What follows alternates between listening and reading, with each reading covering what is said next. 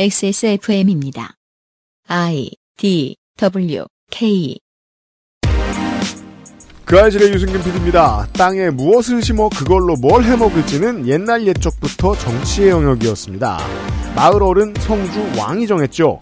키우고 싶은 것을 키우는 것이 아니라 해당 커뮤니티가 무엇을 먹고 무엇을 팔지, 작물이 얼마나 채산성이 있을지를 연구하고 결정하는 일 모두 정치의 몫입니다. 오늘 들으실 농축 칼럼의 이야기로 말할 것 같으면 한국인의 밥상에 지금도 콩과 들깨가 많은 것은 정치의 결과물이라는 거죠.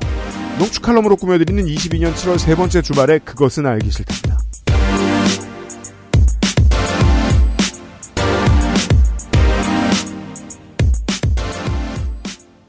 자, 윤세민 에디터와 한- 저는 함께 있습니다. 청취자 여러분. 네, 안녕하십니까. 윤세민입니다. 토요일 464회 순서입니다. 아직 저 덕질인이 가지 않고 있고요. 아, 네, 안녕하세요. 저는 지금 약간 에필로그 같은 느낌, 혹은 다음 주를 예고하는 두 번째 트레일러 같은 느낌입니다. 자, 농축산인은 어, 잠시 후에 다시 만나도록 하겠고요. 이 지난주와 이번 주의 농축 칼럼의 이야기는 이런 것을 암시하고 있어요. 식생은 삶의 변화를 강요합니다. 네. 그러면 만약에 자연 그대로의 상태라면 우리는 지금보다 쌀을 훨씬 덜 먹을 거고요. 그렇죠. 그리고 열대작물을 더 많이 먹을 겁니다. 음. 천천히 아열대가 거의 다 되었으니까요. 그거를 어, 못 바꾸겠다면 그 북쪽으로 이주를 하든지. 콩과 들깨를 가지고 무엇 말할 수 있냐면 우리의 기후가 바뀌니까 우리의 밥상에서 이것들은 사라질 가능성도 있습니다. 그럼 그 뒤는 뭐냐? 정치의 영역이라는 거죠. 콩과 들깨가 하던 일을 혹은 콩과 들깨 근처에 있는 사이드에 있는 어떤 다른 작물로 어떻게 언제 얼만큼 대체할 것인가는 네. 정치가 신나게 준비해야 된다는 겁니다. 그러니까 역으로 얘기하면은 정치는 식생을 강요할 수 있잖아요. 근데 그 식생이 현재의 상황과 음. 맞지 않을 경우 어떤 행정적인 오류가 발생한다는 거죠. 식생과 관련이 있을지 모르겠지만은 그리고 정확히 언제였을지 모르겠습니다만은 우리는 이 반도에 살았던 사람들은 언젠가부터 빨간 고춧가루에 상당히 익숙해졌다는 사실을 알 수 있습니다. 네. 그 전에 없었던 것. 음. 반대로 우리는 그 전에 늘 있었던 무언가와 이별을 할 겁니다. 음. 그땐 뭘 해야 되죠? 정치가 대처해야 됩니다. 음. 네, 이 이야기는 멀리 돌아서 아, 농사와 정치의 역할 사이의 관계를 이야기하는 시간입니다. 그렇죠. 네. 올 여름의 농축 칼럼 콩과 들깨에 대한 이야기입니다. 그것은 알기 싫다는 이 새끼 숨 쉬지 마. 아니, 그게 아니고, 내가 무슨, 그게 무슨 말이에요? 숨 쉬지 마는 Don't 뭐야? even breathe. 아니, 얘- 말하려고 저 자식. 초중학교 동창 중에 한 명이 콩이 싫다면서, 그래서 자기는 킹콩도 싫다는 녀석이 있었는데. 그, 조장할 사람? 아니, 빨리 아니에요. 광고 읽어! 아니에요. 그렇게 얘기하면 저도 18살 때 그런 친구를 처음 만났거든요. 한국에서 태어난 한국 사람인데 살면서 김치를 한 번도 안 먹어봤다. 제가 처음 했던 질문이 그거였어요. 라면 뭐랑 먹냐? 음. 라면- 그러니까 모두가 그 질문을 하더라는 거예요. 네. 라면은 참치랑 먹는데요. 어, 그것도 별미긴 한데 장르가 다른데. 그니까 말이에요. 저는 김치 없이 그냥 라면만 먹는데. 그러니까 뭐 콩이 싫은 사람도 있을 수 있죠. 있을 거예요. 콩이 싫은 사람들이 왜 많을까요? 너무 많은 사람들이 콩을 먹고 있어요. 음. 그렇죠. 네. 앞으로 변할지도 몰라요. 그 얘기를 할 겁니다.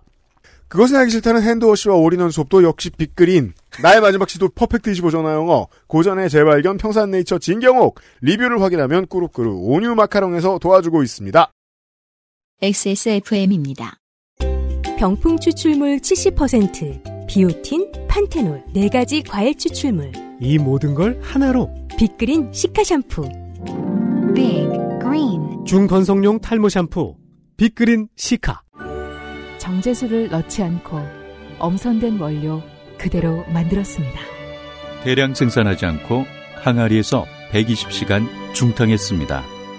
고전의 재발견 진경옥 평산네이처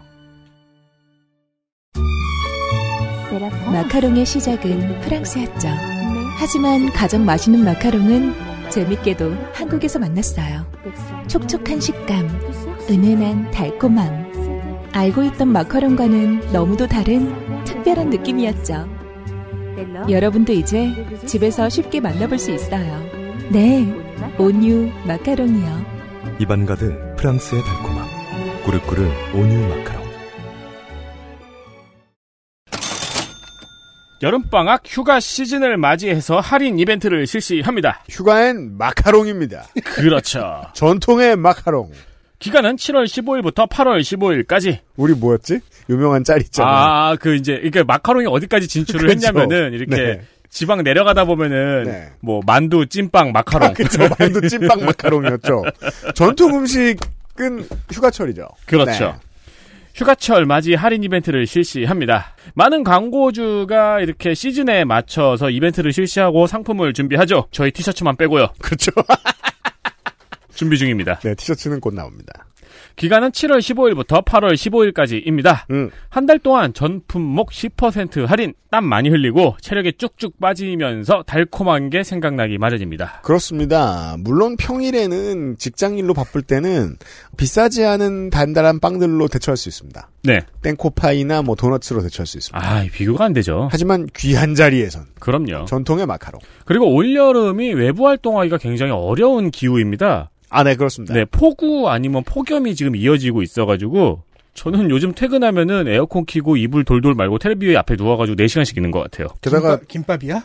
역병 유행도 돌아올라 그럽니다. 그렇죠. 네. 이럴 땐 집에서 달콤한 거 먹고 맛있는 거 먹고 달콤한 거 먹고 달콤한 건 뭘까? 마카롱, 에그타르트, 마들렌, 휘낭시에가 준비되어 있습니다. 웬만하면은 할인하지 않고 해도 크게 하지 않습니다. 맞습니다. 기회가 짧고 어, 생산량은 정해져 있습니다. 꾸르꾸르에서 달콤한 간식들을 확인해 보세요. 액세스몰에 있습니다.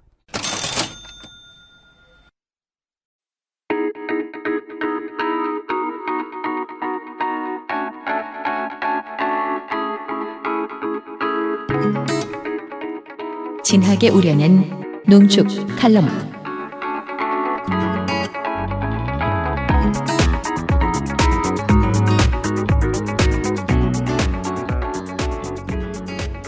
이번 주말도 농축칼럼 시간입니다. 농축산인이 그대로 앉아 있습니다. 네, 안녕하십니까. 네, 지난주에 그냥 뭐 술 먹고 하는 우리가 먹는 얘기 한 50분 하다가 10분 정도 본격적으로 아, 현대 농업에 국가가 참여해서 하는 일들에 대한 정의 같은 얘기도 살짝 했습니다. 그리고 저는 지금 표를 보고 있습니다. 2000년에서 2019년까지 한국 5대 작물의 재배 면적 추이라는 표를 보고 있는데요. 어, 00년 5년 단위로 조사한 표를 보고 있어요. 다섯 가지의 작물은 대두, 벼, 밀, 옥수수, 감자예요. 5대 작물이 뭔지도 몰랐던 거죠, 솔직히. 예, 이거는 그러니까 필수 칼로리를 가지고 있는. 음. 예, 그래서 음. 예, 생각보다 5대 작물 5대 작물 뭐라고 생각하셨어요? 몰랐잖아요. 저도 사실 잘 몰랐어요. 그니까요. 예. 아스파라거스. 예, 물론 이제 축산이라는 게 있긴 하지만 맛있으니까? 예, 뭐 다른 거는 네. 보실 필요 없고요. 그러니까 음. 벼를 보시면 2000년부터 해서 2019년까지 해서 재배량이 상당히 많이 줄어들기는 했습니다. 어, 20년간 30% 이상이 줄었어요. 벼 재배 면적이. 왜일까요? 예, 논이 줄어들었기 때문이겠죠. 논? 예. 동거 반복이에요. 안 예. 먹으니까. 예, 안 먹기도 하고 논 위에 이제 그 시설 재배 넣어갖고 다른 작물로 음. 전작을 하거나 몇 가지 변화를 콩으로 가기 전에 몇 가지를 볼게요. 밀은 드라마틱하게 2010년대에 늘어났다가 다시 팍 줄어들었어요. 2010년대 말에. 한동안 그 우리밀 그 자급률을 높이기 위해서 국가도 조금 지원을 많이 했고요. 그리고 소비자들도 몇 개 먹어봤죠. 맛없는 예, 거. 소비자들도 이렇게 조금 신경 썼는데 밀이 맛없는 게 아니고 라면이 맛없는 예, 거였어요. 발이 바로 주저앉아 버렸죠. 그리고 어 여러 가지의 조건 때문에 많이 키우고 싶어도 많이 못 키우는 옥수수. 옥수수는 재배 면적이 똑같습니다. 거의 변화 없고 감자도 그렇게 거의 변화가 없습니다. 왜냐하면 이거 우리나라가 옥수수랑 감자를 먹는 방식이 옥수수를 이렇게 여름에 여름 간식으로 먹잖아요. 쪄서. 그렇죠. 맞아요. 그게 다잖아요. 사람이 엄청 갑자기 10개 먹었던 사람이 20개 먹을 수 없으니까. 미국처럼 주식이 아니잖아요. 그렇죠. 게다가 수출을 할 수 있는 것도 아니고. 그리고 감자는 리니어하게 줄었습니다. 또 최근에 옥수수가 초당 옥수수가 한동안 인기 끌었잖아요. 음. 근데 그거 먹어보니까 역시 한국은 찰옥수수야 이러면서 다시 돌아가기도 하고. 어, 저는 근데 무른 옥수수 좋아하거든요. 예. 이게 잠깐 유행을 타는 작물들이 가장 위험한 게 초당 옥수수도 인기 있다고 너무 많이 심어서 지금 대폭락 상황입니다. 아. 한국은 눈 감았다 뜨면 레드오션이 돼 있잖아요. 네. 그런 다음에 또 한 번에 폭락을 하니까 네. 베스도 그렇고 뉴트리아도 그렇고. 네. 우리가 이제 팟캐스트 하면서 늘 걱정해 10년 동안 걱정하던 아로니아 농가 어떡하나. 네. 그렇죠. 그래서 감자도 그렇게 뭐 쪄먹거나 볶아먹거나 하는 정도니까 큰 변화가 없는데 대두는 콩 같은 경우에는 여- 지금 말하는 제- 대두예요. 흰콩. 네. 흰콩은 약간 그 변화가 좀 있어요. 2005년에 비해서 2019년에 근 절반이 줄었습니다. 재배 면적이. 예, 뭐 쪽, 막 촉진을 했어요. 어떤 국산 콩에 가지고 뭐 가공 시장이나 그리고 요때 또 반짝 각 지역마다 각 로컬 두부 같은 거 만들어서 막 많이 열심히 하고 막 이럴 때 타임이 있었거든요. 아, 2000년대에? 예, 그리고 좀 돈도 된다 싶을 때 많이 심었던 거죠. 아이스크림도 나오고 막 그랬는데. 근데, 예, 근데 음, 지금은 맞아. 다시 줄어들었다가 음. 그래도 중간에 살짝 반전시킬 만한 이야기는 있었습니다. 어쨌든 이렇게 재배 면적이 추이가 있는데 그거는 세상이 변한 것도 있고 사람들의 입맛이 변한 것도 있고 조건이 변하는 것도 여러 가지가 같이 얽혀 있습니다. 근데 어쨌든 전, 콩으로부터 멀어져. 전체적으로는 5대 작물이 다 줄긴 했네요. 다 또. 줄죠. 예. 일단 고령화 문제도 있고요. 그리고 음. 기후 위기 문제도 있고 여러 가지 복합적인 예, 문제 예. 때문에요. 자, 콩과 옥수수의 시대는 본격적으로 열렸는데 제가 본격적으로 이야기를 할 필요가 없는 거는 아주 옛날에 대한민국 치킨전이라고 제가 한 적이 있거든요. 그렇죠. 거기서 그렇죠. 좀 이야기를 많이 했습니다. 다만. 예. 다만 이 콩의 본격 시대가 열린 거 제가 앞전에 설명드린 건 뭐냐면 콩이라는 건 동아시아의 상당히 고유한 음식 문화의 베이스고 음. 그 중에서도 한국에서도 굉장히 매달리는 삶을 살아왔고 왔는데 그러죠. 전 세계에서 지금 콩을 가장 많이 기르고 수출하는 나라는 미국과 그리고 아르헨티나나 브라질이거든요. 음. 미국은 전통적으로 콩을 먹던 민족들이 아니에요. 민족이라. 표현. 그렇죠. 구미권 그리고 신대륙이든 어든 콩에 대해서 그렇게 그거를 어떻게 먹을 방법을 몰랐던 곳들이거든요. 미국 콩 하면 저거밖에 기억 안 나네요. baked bean. 그렇죠. 그 정도? 예.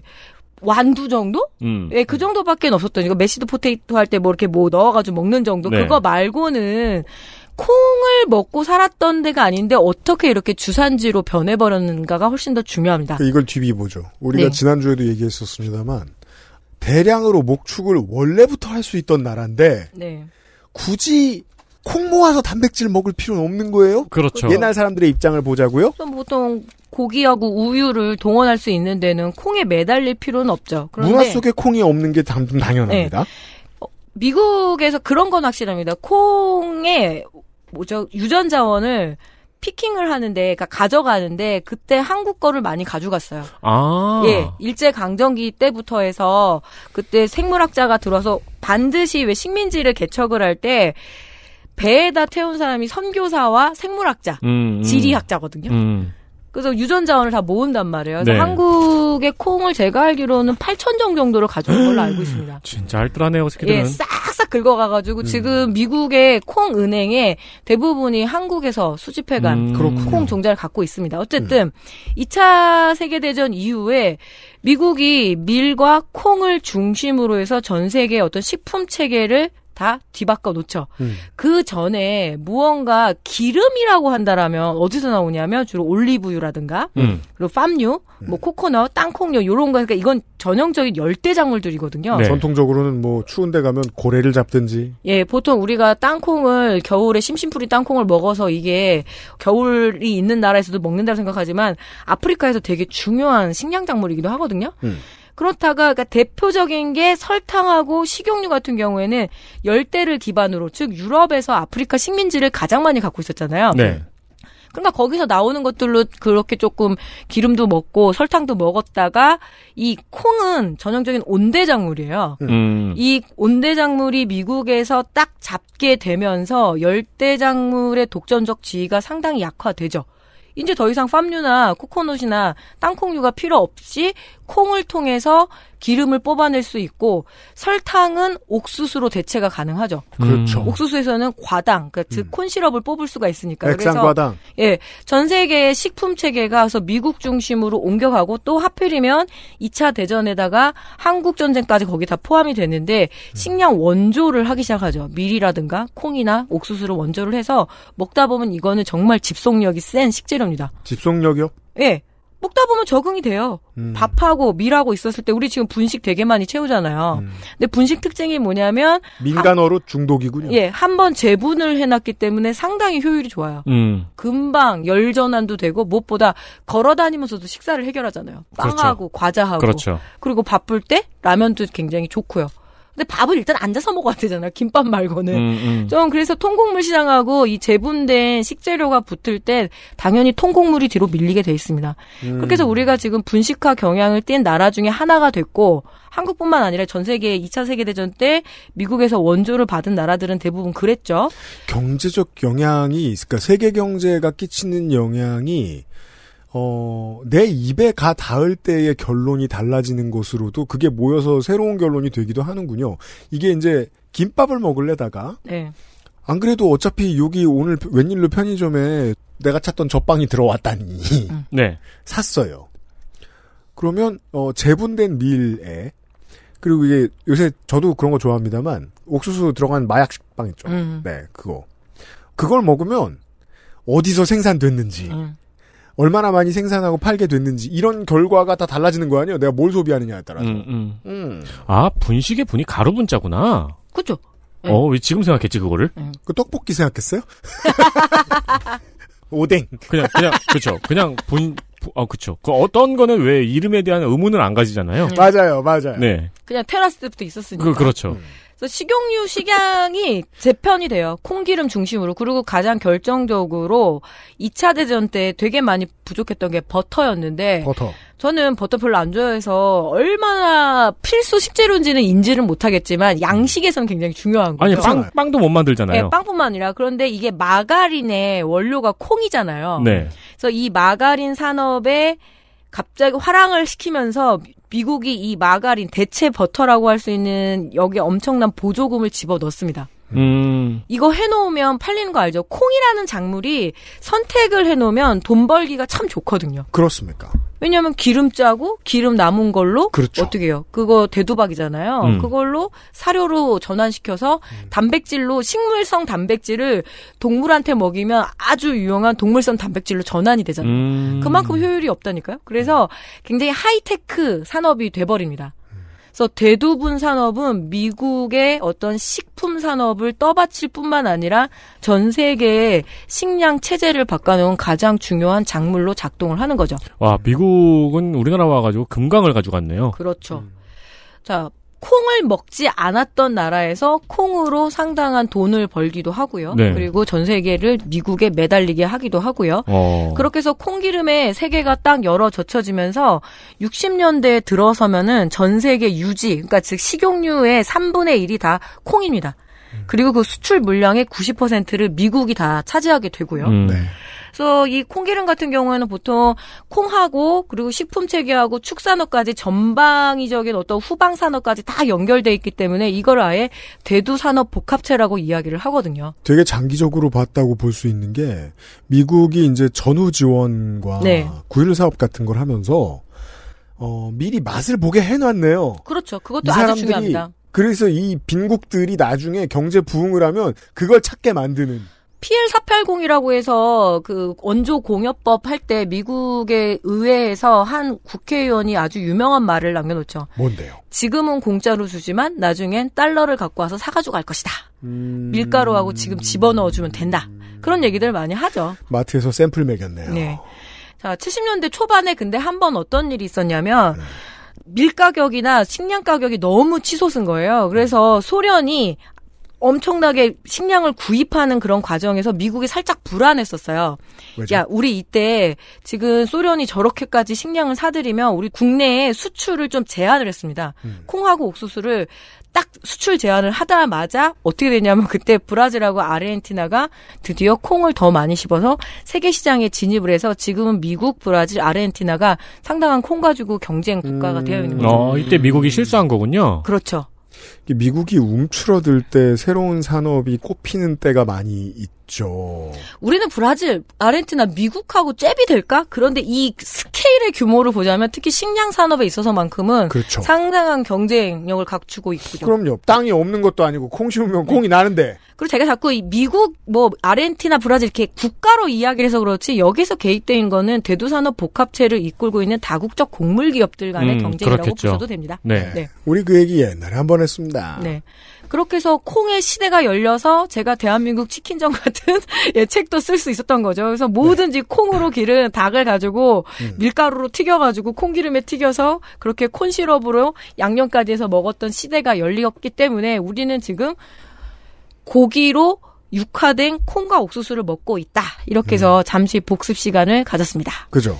예. 그 이- 자세한 얘기는 이제 대한민국 치킨전을 검색해 보세요. 네. 제가 이 콩을 왜 주목을 했냐면 국가가 그래도 신경을 쓰는 작물이다라는 거죠. 음. 그럼 국가가 신경을 쓸 때는 농사의 결이 바꿉니다. 근데 우리는 주로 콩을 이야기할 때 천편일률의 스토리텔링을 보게 돼요. 콩의 원산지는 한국이다. 그래요? 예, 그 이야기를 엄청나게 자랑스럽게 하거든요. 그런데 갑자기 또 중국이 아니다. 콩은 우리 중국이 원산지다. 그래서 이게 갑자기 동북공정의 차원으로 음. 근래 좀 다뤄지기는 해요. 근데 앞서에서 제가 수다 떨듯이 얘기했지만 콩과 관련해서는 한중일 공통의 음식 문화거든요. 그래서 저는 더 이상 이런 원조에 대한 이야기들을 하는 게 좀 의미 없다라고 생각하는 편이에요. 그러니까 이게 콩의 원조가 어디냐가 중요할까요? 그러니까, 예를 들어서 그 벽시 경쟁도 있거든요. 그 탄화미가 어디서 먼저 발견됐느냐에 따라서 벼농사의 시 작은 우리다 이렇게 얘기하는데 그거 막 일본에서 아니 그래봤자 쌀 많이 안 먹어가고 지금 이런데 그게 무슨 의미야? 제가 맨날 그렇게 좀 야리죠. 예. 그럼 소의 원조도 그런 논란이 있을까요? 예. 소는 닭은 원조가 있죠. 닭은 저 동아시아인 거는 확실합니다. 음. 근데 그게 무슨 의미예요? 그러니까요. 네. 어제 먹을 건데. 예. 그러니까 인간의 원조인 곳에 살지도 않으면서 대부분. 네. 그래서 콩은 진짜 인류의 삶에 굉장히 결정적인 역할을 한 세계 4대 작물이지만 한반도와 주변 지역에서 오랫동안 길러져 왔고 또 그렇게 먹어 왔고 심지어 이 야생종을 가져가서 미국이 훨씬 더 많은 돈도 벌었고요. 그렇잖아요. 예. 그래도 현재 농촌진흥청 국립농어유전자원센터에 우리나라 콩이 8천 종 정도가 이렇게 보관이 돼 있습니다. 음. 아주 그- 유전적 다원성이 뛰어난 작물이기도 하죠. 그 총의 기원이 유럽이라고 미국 가서 주름 잡으면 안 돼요. 네.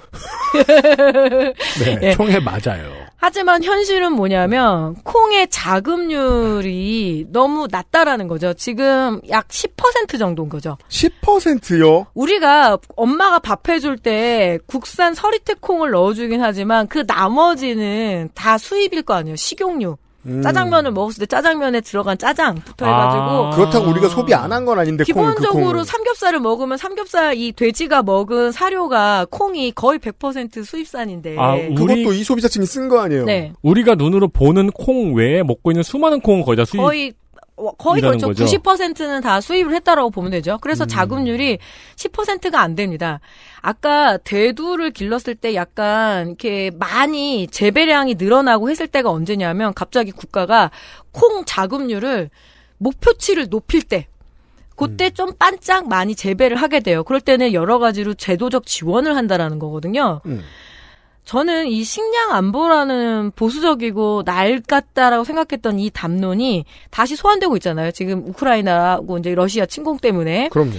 그래서 콩의 현재와 미래를 조금 들여다 볼 필요가 있다라고 생각을 합니다. 이제 본론이에요. 네. 본론도 아까도 계속 본론이었는데. 그렇죠. 자, 네. 어쨌든 종자 다양성과 자급률 문제에 있어서 자급률을 높이려면은 기본적으로 종자 다양성을 갖고 있어야 되는 거죠. 음. A라는 B하고 C하고 이 유전의 가장 특질들을 뽑아서 잘 조합을 해서 내성에도 강하고 기후 위기에도 강하고 이런 것들을 길러내려면 우리가 확보하고 있는 게 많아야 되는데 다행히 콩은 좀 많이 갖고 있는 거죠. 그렇군요. 근데 나머지 작물들을 신경을 안 쓴 동안 다 놓쳐버린 거고 음. 지금 전 세계에 소위 말하는 이 유전자원 전쟁에서 그나마 경쟁력 있는 게 우리나라가 콩하고 벼 정도. 음. 나머지는 거의 없다고 됩니다. 또 경쟁력이 있어요. 그렇죠. 오랫동안 쌀에 있어서 막그 쌀에다 엄청나게 국가가 신경을 쓴 아, 그렇죠. 나라잖아요. 네. 아니, 그니까, 저 어릴 때만 해도 거의 다 일본 품종이라고 들었었거든요. 예, 근데 지금은 국산 품종으로 굉장히 많이 대체가 됐습니다. 어. 그거 되게 중요한 포인트로 말씀을 주셨는데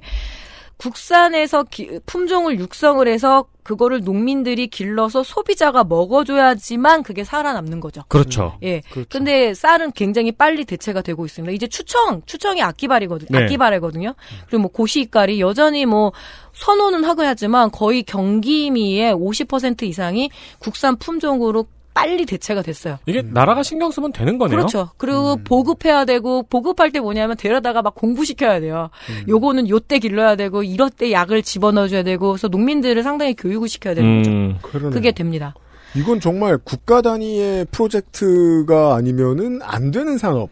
기르는 거는 늙은 농민이 하지만 처음에 개발을 해놔야 되는 건 국가의 몫인 거죠. 음. 예. 여러 가지로 최근에 가장 불편하게 생각하는 담론 중에 하나가 식품 안전 담론이거든요. 식품 안전이요? 예, 안전성의 문제가 왔잖아요. 음. 너무 뭐 날씨도 이렇고 기를 사람도 없고 근데 여기다 대고 유기농이니 친환경이니 이런 거 이야기하는 게 저는 조금 많이 이제는 회의적인데 양 확보에 어려움을 겪습니다. 올해까지는 뭐냐면 작년에 확보된 곡물을 가지고 먹고 사는 거거든요. 네. 그럼요. 그럼 지금 내년에 문제가 오는 거죠. 그건 시카고가 결정해 주는 거예요. 시카고 곡물 거래 선물 거래 시장 가가지고 올해 작황이나 여러 가지 문제가 있었기 때문에 어 만약에 뭐 한 부실당 몇 달러입니다 하면은 바로 우리가 영향을 받는 거거든요. 음. 사실은 전 내년이 훨씬 더 걱정이에요.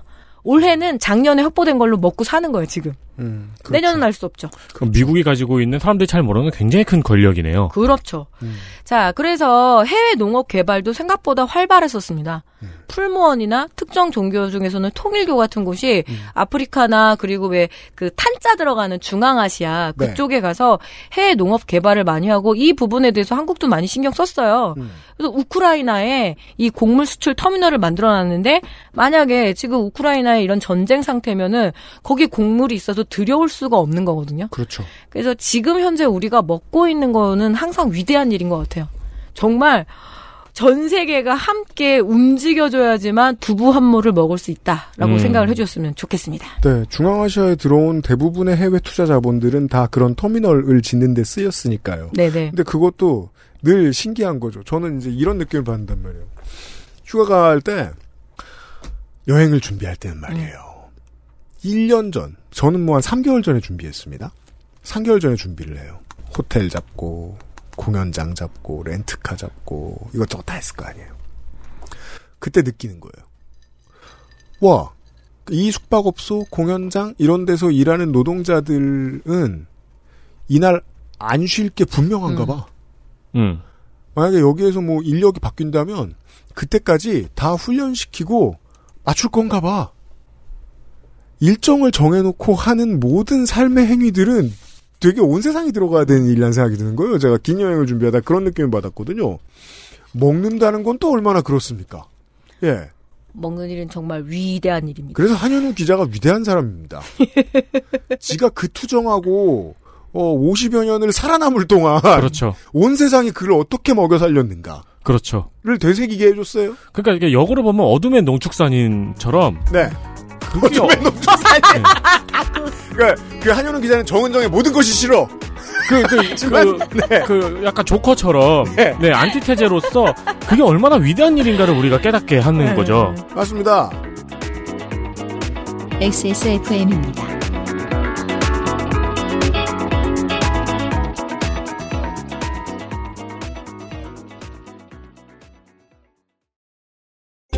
두피가 건조하고 간지럽다면 트러블이 생기고 심지어 비듬까지 아직 빅그린 안 써보셨나요?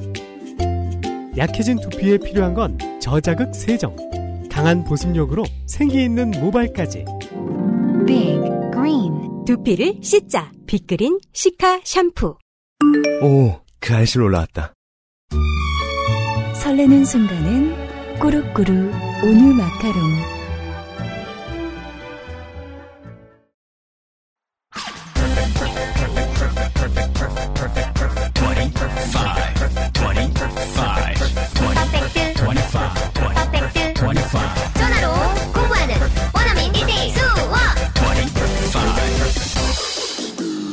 Why don't you call Perfect 25?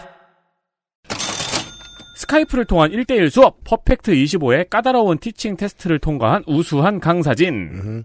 결정적으로 너무나도 인상적이게 저렴한 가격. 당연합니다. 아, 요즘 이 전화영어 시장도 많이 확대가 되었죠. 네. 그러면서 또 이제 높은 가격의 제품들도 많이 나오기도 했고, 코로나로 인한 언택트 시대에 걸맞는 접촉 없는 영어 강습 Perfect 25입니다. Perfect 25는 free talking, 스피치, 글쓰기 훈련 등 11개의 과목 중 무려 5가지를 선택해서 강의 진행이 가능합니다. 나중에 바꿀 수 있습니다. 네, 그래서 이제 저번에 후기 중에 하나를 보니까 뭐 단기적으로 필요한 프로젝트가 있다. 영어가 필요한 네. 뭐 보고서를 써 쓰셔야 된다 그랬던 것 같아요. 음. 그래가지고 Perfect 25의 그 단기 그 목적을 달성하기 위한 강의를 진행하기도 했다는 후기가 있더라고요. 이 정규직 강사진들이 경험이 많습니다. 그렇습니다. 대처해 주실 수 있습니다. 사내 복지 제도를 통해서 강의 지원으로 영어 공부를 할 수 있습니다. 네, 요게 되는 회사의 직원들은 정말 많이 쓰시고 계십니다. 그렇습니다. 그런 경우에 관련 증빙 서류 철저히 잘 준비해 드리니 까 부담 없이 문의해 주시면 됩니다. 퍼펙트25.com입니다.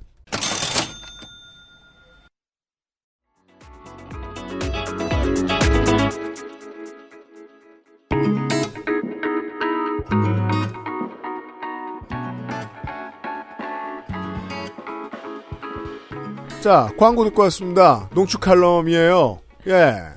한현우 기자에게 감사 인사를 하면서. 그렇죠. 네. 자, 콩 하나에 이 수익곡물 가공 산업의 투입 산출 구조라는 표를 하나 제가 보여드렸는데요. 야, 이 표 겁나 복잡합니다. 네, 겁나 복잡한데 다른 거는 보지 마시고 자 콩과 옥수수 뭐 옥수수까지 포함하면은 네. 이걸 가지고 원물 자체도 먹을 수 있잖아요. 어. 이걸 가지고 다양하게 먹을 수도 있지만 1차 가공 산업에서 곡물 재분업이 일단은 있고요. 저 대학 다닐 때 멍청한 소리 들었던. 햇 옥수수 저 가끔 쪄주는 그 트럭이 저 학교 앞에 와 있을 때가 있었어요. 친구하고 사 먹었는데 친구가 그냥 저보다 더 도신 놈인 거예요.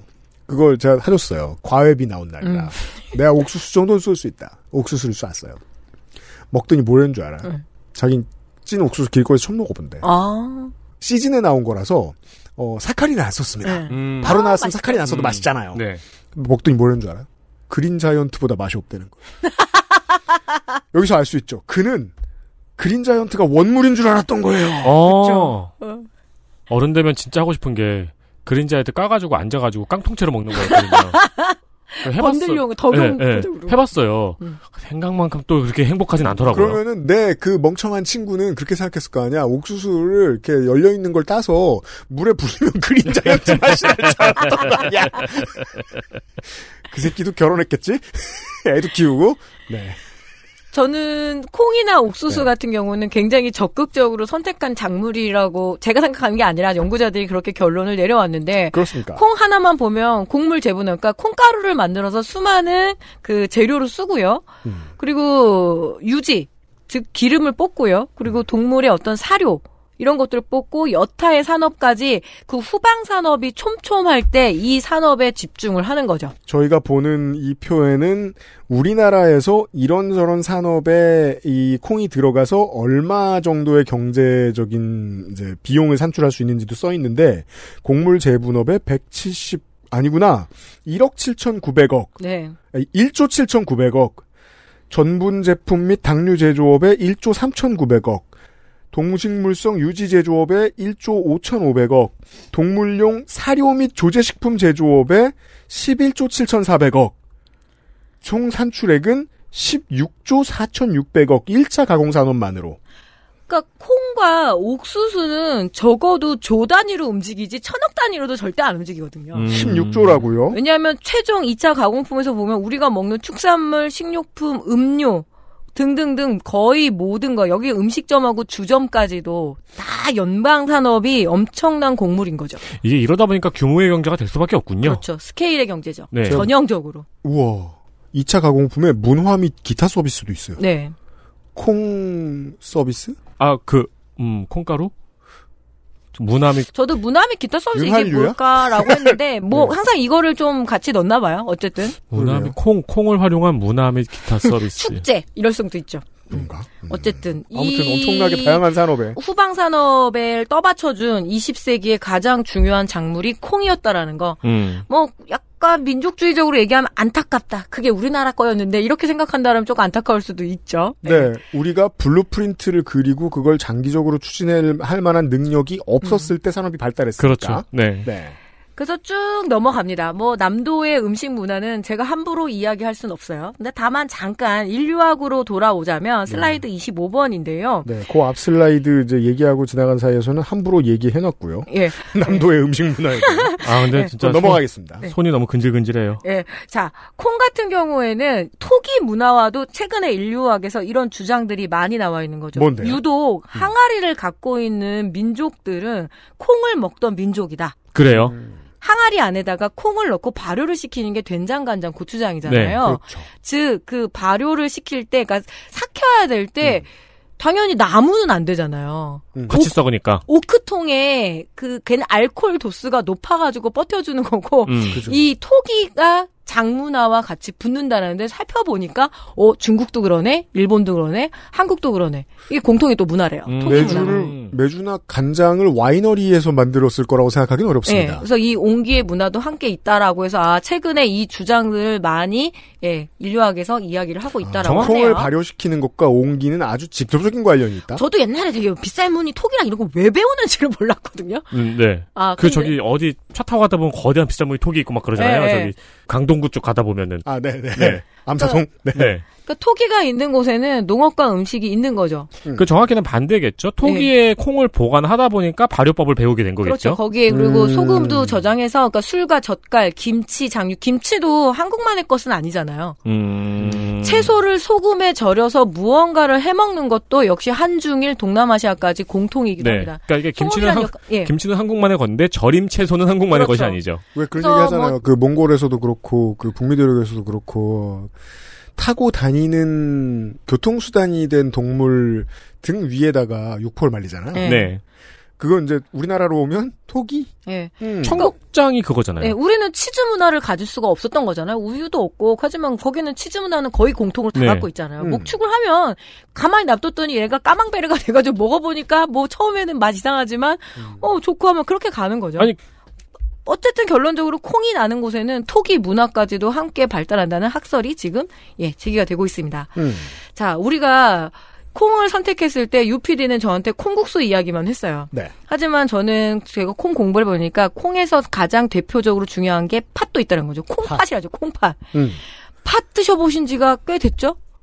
물론 뭐 팥이요? 단팥빵이나 이런 거 먹기는 하지만요. 빙수를 워낙 많이 먹어서 예. 저는 네, 쉬진 저기 않습니다만. 그 팥 칼국수를 좋아해서 자, 음. 콩과 팥의 운명이 갈라져 있습니다. 대두는 여러 가지로 활용도가 높다 그랬잖아요. 식용유부터 해가지고 두부부터 해가지고 여러 가지로 활용도가 있는데 음. 팥 같은 경우에는 굉장히 추락했다고 그래야 되나요? 재배뿐만 아니라 확 줄어든 게 팥이거든요. 어. 그 이유를 좀 말씀을 드려보면 현대 농업에서 이 팥이라는 작물이 좀 버티기가 어려워요. 자, 콩하고 달라요. 꼬투리마다 익는 시간이 달라서 되게 여러 번 따야 돼요. 제일 현대 농업이 좋은 게 뭘까요? 한꺼번에 열리고 한꺼번에 따는 게 그쵸. 제일 좋거든요. 아, 팥은 아예 기계 친화적이지 못하자, 그렇죠. 못하다 애초에. 선별 작업에 상당한 손이 필요하고 무엇보다 파달하고 콩알을 두게 되면 파달은 훨씬 더 작거든요. 그러니까 음. 수율이 적어요. 같이 심어놨는데 손은 더 많이 가는데 양은 적게 되면은 점점 점점점 뒤로 퇴출될 수밖에 음. 없었던 거죠. 아까 무슨 단어였더라? 백립중? 예, 그 백립중, 천립중 하는데 백립중이 훨씬 적은 게 팥이거든요. 음. 그래서 수율이 없어요. 음. 그래서 국내산 팥이 귀한 거, 근데 국내산 팥이 최근에 엄청 떴어요. 왜요? 왜냐하면 프리미엄이 붙었거든요. 왜요? 백화점에서 파는 그 제과, 네. 제과에 빙수하고 제과에 들어간 이 팥 앙금이 국산만 붙어도 엄청나게 가격을 매길 수 있거든요. 제가 아까 무슨 예. 상상을 했냐면, 마치, 스코틀랜드는 옛날 사람들이 무슨 땅에다 사업을 하지 않고 그냥 돌아다녀도 짧은 잔디밖에 없으니까 음. 거기서 골프를 치듯이 그냥 이제 그 동네의 식생에 맞게 개발된 문화들이 있을 거 아니에요. 네. 우리가 와인을 겁나 멋있게 보지만 그냥 포도가 잘 클 곳에 포도 농사를 하다가 보니까 어 오크통에 넣어놓고 이렇게 저렇게 했더니 술이 되더라. 그게 끝이잖아요. 위스키도 마찬가지고요. 예, 와인이 뭐 뒤끝이 좋기래. 근데 온기가 엄청나게 많이 이렇게 쭉 있고 매주를 이만큼 하는 그런 농가가 있다고 상상을 해봤어요. 와이너리하고 다를 게 없잖아요. 그렇죠. 하입만 안 껴 있는 거예요. 음. 근데 요새 한국의 모든 문화 콘텐츠는 하입이 어마어마하게 껴 있잖아요. 음. 제가 20대 초반에 친구들하고 그런 얘기 많이 했었어요. 어, 외국의 한국 음식을 판다면 뭐가 좋을까? 일단 우리 세대들은 모두 그 생각은 할 만큼 젊었었어요. 그 김치는 아니야. 음. 김치는 아니라고 생각해. 그럼 뭘까? 1번으로 제일 많이 말하는 게 김이었고요. 그 다음에 많이 말하는 게 팥빙수였어요. 음. 실제로 저 제가 아는 친구는 저 워싱턴 DC에서 팥빙수 만드는 장사를 했었어요. 잘 되는지는 모르겠어요. 앙버터인가? 작년에 되게 히트쳤잖아요. 앙버터. 그러니까 근래에 이 팥에 대한 수요가 상당히 늘어났습니다. 근데 한국에서 먹은 게 유명해지다 보니까 한국산이 좀더 유명해지게 됐다. 아니 아니 아닌 게 아니라 팥빙, 수입을 많이 하지만. 앙버터, 호빵도 엄청 외국에서 먹힐 것 같은데. 예. 해가지고 갑자기 그러면 어떻게 되나요? 국가에서도 요거를 중요하게 여겨요. 팥이 또 수율도 적지만 넝쿨성 식물이거든요. 그래서 심어 놓으면 얘네가 다른 작물을 휘감아요. 그래서 어. 상당히 귀찮아요. 그래서 팥은 주로 할머니들이 행사용으로 뭐 예를 들어 동지 때 동지 팥죽 그리고 이제 자손들 왔을 때 팥떡 해주고 음. 요런 용도로 해서 할머니들의 손에 손에서 손으로 가는 거지 국가가 그렇게 신경 안 쓰다가 최근에 상업적 발견들을 하기 시작을 한 거죠. 요게 한 채 10년 정도 돼요. 예를 들어서 천안의 호두 과자가 유명하잖아요. 네. 그렇죠. 그럼 호두 과자를 프리미엄을 할 때 그 안에다가 국산 팥을 넣고 겉을 우리밀로 하면은 그때부터는 스토리텔링이 되죠. 음. 그래서 국산 팥을 심어야 되는데 말씀드렸죠. 되게 귀찮다고. 네. 그래서 개발을 하기 시작을 했습니다. 그래서 최근에 어떠냐면은 직립팥이라고 해가지고 콩처럼 예. 콩처럼 자라요. 보통 아라리거든요. 아라리 품종에서 직립을 해서 넝쿨을 타고나질 않아요. 아 그렇지 넝쿨을 타는 식물은 재배할 때 그거 뭐 꽂아줘야 되고 귀찮고 타고 가는 길 관리해줘야 예, 되고 다른 작물을 얼거버리고 네. 그리고 그리고 고꾸라져요. 주심이 약해가지고 주심이라면 이제 가운데 네. 줄기잖아요. 주심이 약해 자꾸 고꾸라지니까 세워가면서 따야 되거든요. 음. 상당히 귀찮아요. 음. 그래서 보통 할아버지들은 못 참는 농법이라고 하거든요. 에이, 맞아 뽑아버려 막 이렇게도 하시고. 의지를 갖고 개발했다는 거 아니에요. 안 예, 품종. 그래서 지금 슬라이드 29에 보시면 꾸준히 늘어나는 국산팥 수요에 힘입어서 그런 국가는 그때 움직여 줍니다. 여러 가지 팥을 개발을 했고 그러네요. 거기에 보급 품종으로 괜찮은 게 이 아라리 팥이에요. 그래서 올해 아까 콩에서 대원 콩처럼 자 팥은 아라리가 좋습니다라고 해서 끊임없이 보급 체계를 갖고 있어서 슬금슬금 올라오기는 하는데 이게 최신의 자료예요? 네. 어쩜 이렇게 80년대 자료처럼 만들었을까요? 저 는 그대로 캡처를 떠갖고 왔습니다. 저도 그래서 그 화면 보면서 아 이거는 공공기관에서 한 게 맞구나. 예. 라고 확신했죠. 없어질 뻔해다가 이렇게 복원되는 경우도 있다는 거죠. 소환이 되는 거죠. 제가 요새 경주빵 수출한다는 얘기는 네. 들어봤습니다. 경주빵. 예. 그냥 빵이잖아요. 겁내 팥이잖아요. 어.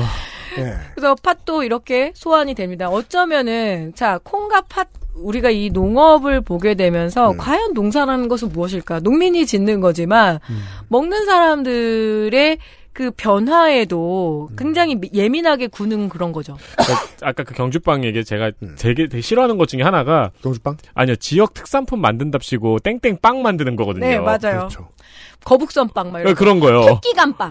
토끼 감빵이라고 있어요. 그냥 빵이잖아. 그게 뭐냐면 아마 저길 거예요. 그 예천인가 예천에 용궁면인가 해서 거기에 용궁설화를 살려가지고 아. 뭔가를 해야 되는데 거북선 빵도 있고 근데 토끼 감빵인 거 사람들이 그럼 토끼 간이 들어갔느냐? 근데 그건 지난- 아니고 간이라도 넣든가. 네. 지난 지난 때 말씀드렸습니다만은 예천군 의회는 충분히 적셔야 됩니다. 예. 예. 가만두면 안 됩니다. 예, 뭐 이런저런 빵들이 있는데 네. 여전히 이 밭농사의 특징이 뭐냐면 기계화의 문제가 걸려 있습니다.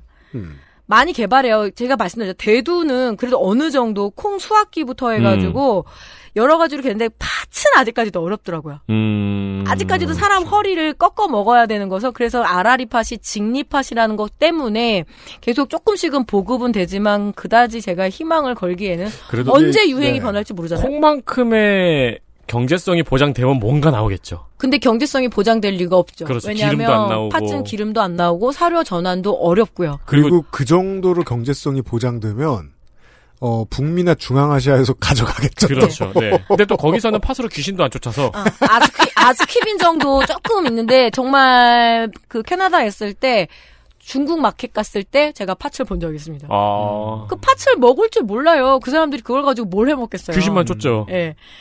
그래서 그렇게 큰 희망은 없는데 그 제가 제일 안타까운 거는 초당 옥수수 같은 사태가 벌어질까봐. 한번 유행을 탔다가 예. 싹 빠지면서 그 유행이라는 건 언제까지 간다라고 알 수 없죠. 음. 그러니까 국가는 국가대로 열심히 해주는 건데 다만 이제 농민들이 end 이제 front end에 있는 농민들이 레드오션에 빠졌다가 네. 또 고통을 입을까봐 그게 걱정인 것이고 우리가 이 농축 칼럼을 들을 때마다 제가 언제나 느끼는 게 이게 자연에서 온 것을 가장한 기계 부품이구나. 네. 농산물이라는 건 언제나 그 결론으로 다가갈 수밖에 없어요. 음.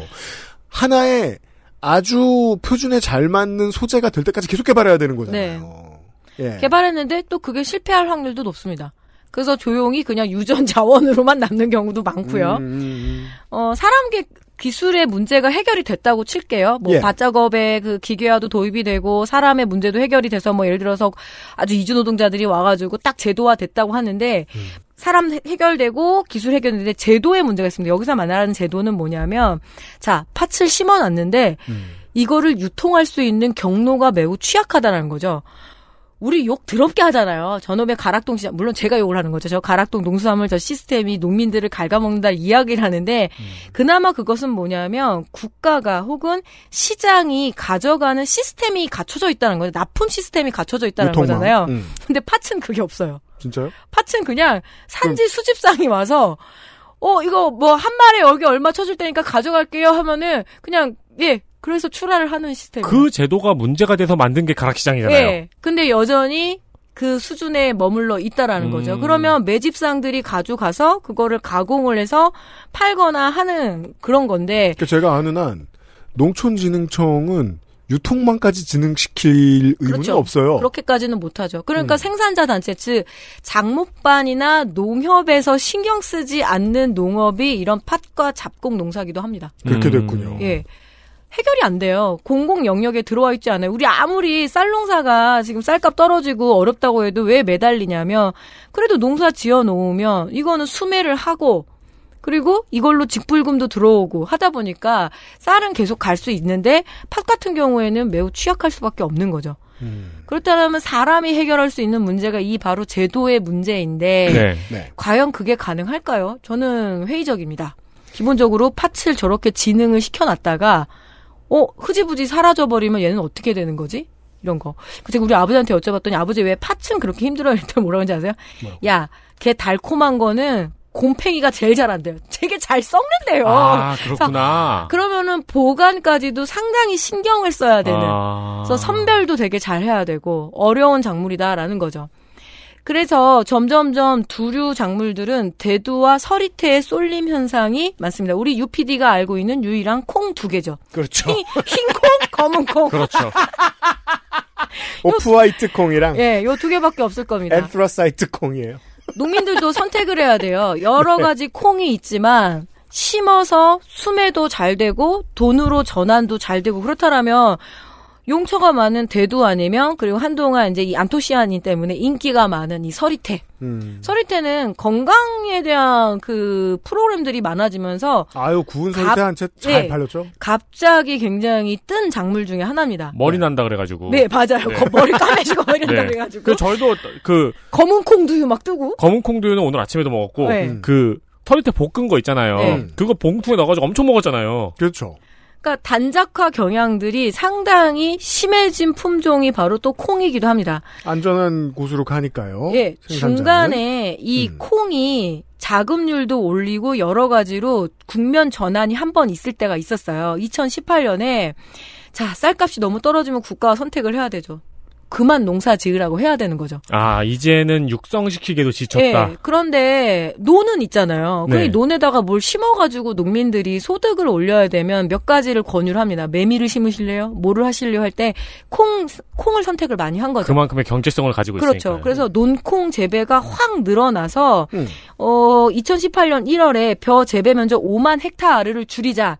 줄이는 대신에 여기다가 대파 작물 대신 심을 만한 작물 중에 가장 인기가 있었던 거는 콩입니다. 콩. 음. 그래서 농콩들의 재배가 확 늘어나요. 그런데 보니까 막상 수입산 콩은 훨씬 더 싸고 그리고 그 후방 산업에 여러 가지 연결성들이 있는데 우리 아무리 귀하다 그래도 국내산 콩으로 만든 두부가 정말 인기가 그렇게 높지는 않거든요. 왜냐하면 가격 경쟁이 없잖아요. 비싸겠죠. 가격 네. 경쟁이 없- 없기 때문에 그리고 결정적으로 식용유를 국산 콩에선 뽑지를 않거든요. 국산 콩으로 완전 식용- 대량이어야 돼요. 예, 예. 완전 대량이어야지 그 효율이 나니까. 그래서 이러저러 해가지고 정부가 요 논타작물 재배 지원 사업을 정지를 합니다. 아이고. 그러는 바람에 다시 자금률이 훅 떨어졌어요. 어, 정지를 해버렸어요? 예, 이제는 그렇게까지는 못하는 거죠. 한 번 해보려고 하다가 돈이 너무 많이 들어가는 거. 국가 입장에서는 그렇죠. 세금을 내서 이 산업을 떠받칠 필요가 있을까? 이런 생각이 들면서 다시 가능성이 있었던 콩 재배 사업은 고만고만고만해지게 됩니다. 그래서 줄어들었군요. 그나마 지금 우리가 좀 제가 제가 보고 있는 다양한 콩들은 지역에서 여성 농민들 즉 할머니들이 옮겨져 가는데 콩 중에서도 되게 대표적인 게 녹두 생각은 한번 해보셨는지? 녹두. 그치, 녹두 콩이지. 예, 녹두도 콩이죠. 네. 3대 콩을 뽑으라면은 콩, 팥, 녹두예요. 그렇죠. 근데 녹두는 지금 거의 국내에서 이건 어느 정도냐면 국내에 얼마나 기르고 하는지 통계조차도 잡히지 않고 있습니다. 어, 그럼 파랑새는 어디에 앉죠? 못 하는 거죠. 없는 그렇죠. 거죠. 음. 어, 주로 우리가 먹는 게 빈대떡, 녹두, 빈대떡. 녹두 빈대떡, 네. 그리고 청포묵, 이 정도를 가지고 우리가 먹는데, 이, 뭐, 국내산으로는 갖다 댈 수도 없는 상황이고요. 음. 그래서 재배 면적 같은 경우 보면은 1980년대부터 지속적으로 감소해서 약 거의 72%가 감소해서 지금 같은 경우에는 거의 뭐 얼마나 심고 있는지 판단도 안 되고 이거는 그냥 진짜 동네에서 40년 전에 4분의 1. 예, 할머니들이 길렀다가 그냥 가족들끼리, 친척들끼리, 이웃들끼리 나눠 먹는 정도의 그게 남아 있는 거죠. 여기 이 지브라무니 콩은 뭐예요? 20, 아. 34 슬라이드에. 예, 그 콩 이름이에요. 아까 이, 이 콩이 이름이 뭐예요? 어느 콩? 집 여기 위에 있는 푸른 콩, 울타리 이게 콩, 아주 검은 검은색 무늬 아, 콩? 선비잡이, 아, 호랑이 콩. 아 호랑이 콩이에요? 예, 호랑이 콩, 그리고 선비잡이 콩. 그러니까 되게 이런 말도 없어진 거죠. 뭐, 어, 되게 이쁘게 생겨가지고. 이거 토종 콩이에요. 요즘 여성 농민들이 여성 농민회에서 전략적으로 그렇다면 우리가 안 먹고 안 기르면 사라질 테니까 음. 조금씩이라도 길러서 나눠 먹자 그래서 요새 토종 콩 종자 운동은 좀 활발하지만 그래도 한계가 있는 거죠. 음. 왜냐하면 콩이라는 산업 자체는 식품 산업하고 붙었을 때 가장 양을 많이 생산할 수 있는데 밥에 몇 알 넣어 먹는 걸로는 한계가 있는 거죠. 음. 이게 이제 생산량이 적을 때 우리나라 농 경제에서 걱정하는 지점은 생산자들이 이제 벌어가는 수익이 관리가 안 될까봐. 네. 즉 유통망은 유통망대로 돈을 벌어 가서 남길 수 있는 게 있는데 얼마를 벌었는지 기록도 안 됐고 얼마를 벌었는지 이제 그 관리도 안 된다면 국가 쪽에서 만드시는 분들이 계속 손해 보실까봐. 네. 녹두도 그러네요. 녹두 같은 경우도 마찬가지인데, 자, 육종에도 방향이라는 게 있거든요. 다수학 품종? 다수학 많은데 맛은 없으면 또 안 되잖아요? 그렇죠. 맛만 했는데 얘는 또 벌레도 같이 좋아하면 또 안 되잖아요. 그래서 소비자 기호도도 있어야 되지만 농민들한테 너무 낯설면 안 길러요. 음. 가장 보수적인 산업이면 농업이거든요. 왜냐하면 1년에 한 번 거두는 건데 내가 잘못 도전했다가 폭망하게 될 경우가 가장 위험해요. 그러니까 그래서 아무리 봐도 우리가 예. 지금 두 시간 동안 하는 얘기에 되게 중요한 줄기가 이거예요. 국가가 참여 안 되면 해결 안 돼요. 네. 그러니까요. 그러니까 만약에 그러면 더 큰 기업이 하면 안 되나요? 시장주의자 입장에서 기업이 뭐하러 돈을 때려 부어가면서 새로 개발 개발 또 개발합니까? 자, 종묘 회사에서 그래도 길러내는 거는 원예 작물들인 거죠. 그거는 돈과 딱 붙는 산업이잖아요. 곡물보다는 뭐 가지라던가 고추라던가 토마토 이런 원예 작물들에 대해서 육성을 하고 그거에 대해서는 상업적으로 계속 홍보를 하지만 적어도 곡물에 있어서만큼은 여전히 국가의 역할이 굉장히 절대적입니다. 그죠. 우리가 돈을 예. 부은 만큼 벌 수 있다는 즉 근시안적인 상인의 마인드 정도가 있어야 회사들이 그냥 그 사업을 하는 거지. 이거는 초장기적으로 국민들이 무얼 먹고 어떻게 사냐의 문제. 예. 뭘 마- 어떻게 만드느냐의 문제. 자, 곡물의 특징은 한 번 심으면 한 번 걷어낼 수 있잖아요. 그래서 네. 1년 주기지만 적어도 채소 같은 경우는 시설 재배 안에 들어가서 1년에 두 번에서 세 번까지도 할 수 있거든요. 네. 그래서 가능하다는 거. 육성, 육성도 빨리빨리 할 수 있고, 자본 회전율도 좋은데, 이 콩에 있어서만큼은 되게 어려운 거죠. 특히 거기에 녹두 같은 거? 이거, 뭐죠, 막 고유한 음식 문화를 지켜야 됩니다. 농민들, 녹두를 심어 주세요. 그러면 니나 해라 이럴 거예요. 어, 아마. 그렇죠. 예, 그렇게 돼 버린 거죠. 그래서 지금 우리가 길에서 먹고 있는 녹두 빈대떡은 주로 중국이나 동남아시아에서 오는데 이쪽 상황도 그렇게 좋지는 않나 봐요. 그러면은 과연 어느 순간에 녹두 빈대떡이 정말 비싼 음식이 될 시간이 오고 아, 있구나. 그렇군요. 네, 식생활은 그런 이유 때문에도 길게 보면 바뀌어 있겠군요. 많이 바뀌어 있죠. 네. 산업적인 이유 때문에도. 이건 기업에게 맡길래야 맡길 수 없는 산업이에요. 네. 자, 그리고 두 사람이 정말 모르는 게 아마 동부라는 콩일 겁니다. 동부 우리가 지금 보고 있습니다. 자, 동부콩은 뭐냐면 주로 떡 안에 들어가 있는 하얀 콩고물을 기억하시죠? 음, 맞아요. 자, 음. 그거를 뭐라고 무슨 콩이라고 생각했어요? 에디터님. 어, 콩이요. 콩. 무슨 콩. 그거 흰 콩 아니잖아요. 예. 그렇죠. 콩. 콩고물에 왜 그리고 인절미에 하얀 그 콩고물 묻혀놓은 거 있잖아요. 그거를 보통 동부 계열이라고 아, 하거든요. 콩가루 우리가 저기 삼겹살로 찍어 먹는 네네네. 콩가루. 네, 그거 그러니까 그거는 대두에서 나온 거고. 네. 예, 그래서 콩고물용으로 동부가 되게 중요합니다. 그래서 농촌에서 아직까지도 이 농사의 흔적을 갖고 있을 때는 떡 만 드시려고. 예. 음. 근데 이제 떡 만드는 할머니들이 몇 분이나 계시겠어요. 그죠. 그래도 방앗간에서는 여전히 떡을 팔거든요. 그리고 네. 동부 그 자체는 주로 저 동남아시아에서 이제 수입을 해갖고 오는데 음. 이 동부가 한번 부활을 할 뻔했어요. 영광 모시송편 음. 인기 많잖아요. 네. 여전히 인기가 있는데 길에서도 좀 팔기도 하고요. 맞아요. 제가 차 타고 얼마 전에 영광을 지나가는데 네. 저는 굴비 먹고 와야지 이러고 갔는데 길마다 모시 송편이 네. 쫙 있더라고요. 그래서 음. 저기도 유명한 건가 봐 이러면서 지나갔거든요. 그 영광 모시 송편 안에 들어 있는 게 바로 동부 그 고물이거든요. 어. 어, 이게 왜 인기가 있지? 그러니까 알 수 없는 거예요. 어, 이게 영광에서 보통 먹었던 지역의 로컬한 음식인데 왜 인기가 있지? 향토 음식이 왜 인기가 있지? 하다가 또 요럴 때는 군수님들은 상당히 신경을 쓰죠. 그럼 우리가 차라리 여기다가 경주빵처럼 음. 자, 우리가 이걸 육성하자. 아니 그 굴비를 먹으려면 바닷가로 가야 될 거 아니에요? 네. 바닷가에 가면 다 굴비예요. 네. 근데 바닷가까지 가는 길이 전부 다 모시송편이에요. 음. 이제 뭐 VJ 특공대나 이런 데에서 이걸 호명을 해준 거죠. 자, 저 영광이라는 데 가면은 송편에 모신잎을 넣는데 음. 어 그럼 나 저거 먹어보고 싶어. 그래서 주문들을 많이 하고 음. 홈쇼핑에도 팔고 그러면 이 음식이 재발견이 되거든요. 네. 그렇다 보니까 요 모시 송편 안에 들어있는 동부를 그럼 우리가 아예 국산으로 해서 프리미엄으로 만들어 보자. 음. 아, 이 콩을 국산화 예, 시켜보자. 다 같이 모았어요. 2016년쯤에 지역에 있는 농민들을 모았는데 어머나 이 농사를 짓는 방법도 많이 까먹으셨고, 예 그리고 오래됐군요. 종자도 충분하지 않은 거예요. 그동안 동부에 대해서 신경을 안 쓴 거죠, 아. 국가가. 그래서 지금 심었을 때 효율이 좋은 농사법도 없고, 그리고 품종도 없고, 무엇보다 이거 해가지고 그렇게 돈이 될까요? 이런 의심이 되면서 이 사업 자체는 흐지부지 돼버린 거죠. 사라진 거군요. 예. 지금 영광 모신리 송편에 들어가 있는 동부 자체는 뭐 거의 100% 수입산에 가까운 거죠. 음. 그래서 농사는 농민만 짓는 게 아니거든요. 온라인에서 많이 파는데 그렇게 비싸지 않군요. 예. 음. 자, 저는 이 콩 농사를 보게 되면서 우리가 무엇을 먹고 살아가는지 우리가 스스로 결정한 적이 단 한 번도 없다. 이 이야기를 좀 드리고 싶었습니다. 이게 주제인가요? 네. 음. 들깨 이야기는 하지 말까요? 10분 드릴게요. 예. 맞아요. 들- 시간 다 썼어. 예, 오늘은 콩이 더 중요했기 때문에 콩 이야기를 하면서 그렇게 마무리를 짓고 싶었어요. 네. 어, 한국에서 콩을 계속 재발견되는 과정도 있지만요. 그 과정에서 사라지는 콩들도 무수히 많았다라는 거죠. 그럴 겁니다. 들깨 같은 경우는 잠깐 말씀드리면 들깨가 종묘 회사에서 신경 안 쓰는 게 바로 이 들깨입니다. 왜일까요? 왜냐하면 심어가지고 잘 농사가 되니까 할머니들이 좋은 거 골라가지고 내년에 또 심고 내년에 또 심고 그러면 그런 거는 종자로서의 가치가 없대요. 왜요?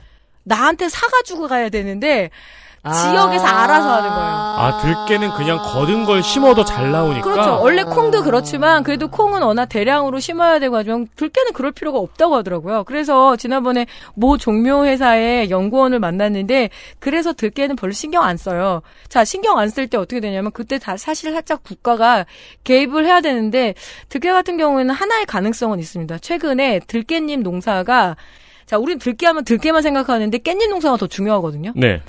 단위 장 단위 면적에 심어서 가장 소득이 높은 채소 종류가 들깻잎으로 뽑혔어요. 음. 그리고 제가 우춘희 선생님의 뭐 깻잎 투쟁기를 읽어보니까 그런 것도 있더라고요. 배추 같은 경우에는 1년에 수요가 딱 몰리잖아요. 김장 때. 그러면 1년, 김장 때 몰리기도 하고, 그리고 한 번 심어 놓으면은 한참 수확할 때까지 시간이 걸리는데, 요때 외국인 이주 노동자 인력을 놀리기가 너무 아까운 거예요.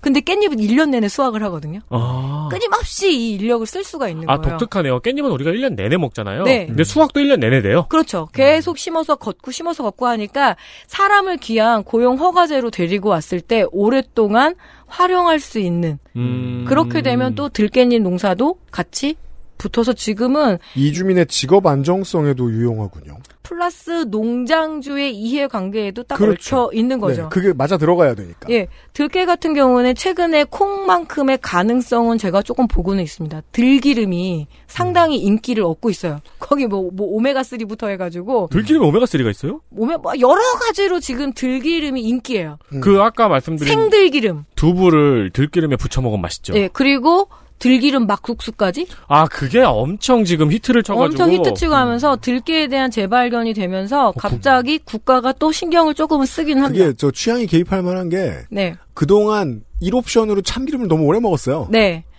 오히려 참깨 같은 경우에는 천리중이라고 하잖아요. 천알의 무게를 쟀을 때 효율이 들깨보다 훨씬 떨어지거든요. 그렇습니까? 예. 그래서 들깨가 최근에 다유라고 해가지고 기름 많이 나는 품종하고 우리는 들깨 길러가지고 이파리 따먹고 그리고 거기에서 나오는 그 들깨 먹으면 된다고 생각하지만 깻잎이라는 종자는 그렇지 않아요. 얘는 열매를 맺으면은 이파리가 힘이 없어져요. 아, 그러면은 깨나 잎 중에 하나를 선택해야 되네요? 그래서 육성이 분업화가 특징이라고 그랬잖아요. 아. 같은 놈으로 예. 다른 일을 두 가지. 70년대까지는 그 두 개를 같이 하는 품종들도 있었지만 지금은 농민도 그걸 원하지 않아요. 그러면은 깨, 철저하게 분리시킵니다. 깨가시란 품종과 잎이시란 품종이 네. 따로 있겠군요. 아예 그리고 이 이피시란 품종은 들깨를 맺지 못하도록 밤새도록 빛을 쏴주죠. 어. 왜냐하면 8시간 이상 빛이 이거를 그때 제가 지난번에 한 번 잠깐 말씀드렸는데 단일성 작물이라는 게 뭐냐면 어두운 시간이 8시간이 되기 시작을 하면은 종족 번식을 위해서 열매를 맺기 시작하거든요. 네. 그러니까 우리가 이 깻잎으로 돈을 벌기 위해선 이 깻잎이 들깨를 품어서는 안 돼요. 중성화. 예, 중 그래서 음. 그래서 제가 말씀 금산 지역 가다 보면은 밤새도록 불빛이 반짝반짝한 게 깻잎 하우스라고. 그래서 음. 도신 놈들이 깻잎 하우스 보면 마리화나인 줄 안다고. 마리화나를 보이게 해놓겠다, 참.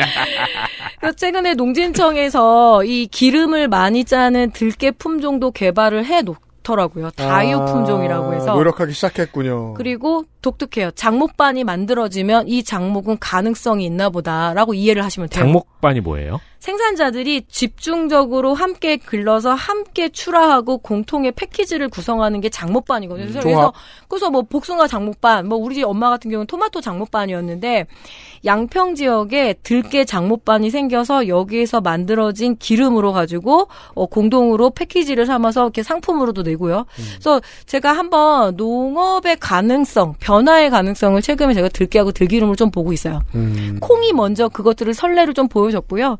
지금 이제 들깨가 아, 그 들깨를 길을 붙여서 얘기하시는 이유가 그거였군요. 예, 지금 한번 가능성은 보고 있습니다만 또 어떻게 흘러갈지는 모르죠. 아, 네, 왜냐하면 이제 생산자들이 성공 사례와 청사진이 될 만한 밑그림들을 내어줘야 네. 국가도 움직이고 여기서 제일 뭐 물론 여기서 가장 중요한 건 국가가 얼마나 열심히 움직이냐 하겠습니다만은 네. 그리고 소비자들도 여기에 아 막국수에 들기름을 넣어서 비벼 먹으면 맛있네.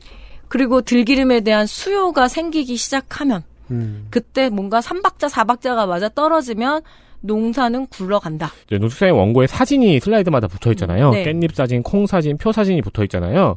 근데 이 들깨장아찌 사진은 본인 집 사진이시네요. 근데 요새 저작권이나 이런 거 때문에 엄청 스트레스 받아요. 그래서 자기가 예. 찍은 사진으로 그냥 네. 제가 올리는 게 차라리 속편해가지고. 이게 저기 저희가 농축산인 집은 한 번도 못 갔어도 네. 밥상은 외우고 있죠.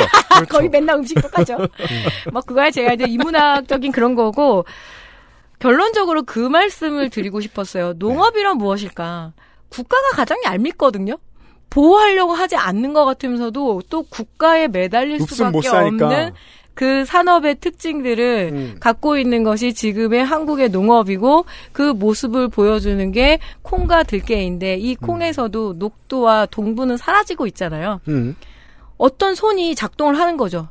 무언가 선택을 하면은 그 농업은 이어져 갑니다. 음. 어쩌면 아주 낭만적으로 생각해요. 다양한 콩에 대한 이야기들을 우리가 오늘 처음 나눠본 거잖아요. 네. 동부를 알아야지 동부 농사가 지켜지는 거죠. 음. 그래서 저는 제 정도의 역할이라는 건 뭐냐면 동부라는 게 있다라는 그러면은 걸 말씀드리고 우리가 싶어요. 이제 국내산 모시 송편은 못 먹는 거네요. 모시와 그리고 쌀은 국내산이지만 그 소는, 안에 들어간 소는 예. 뭐 경주 팥은 뭐 경주 팥빵은 뭐 안 그런가요? 한국의 음. 단팥빵도 마찬가지고 음.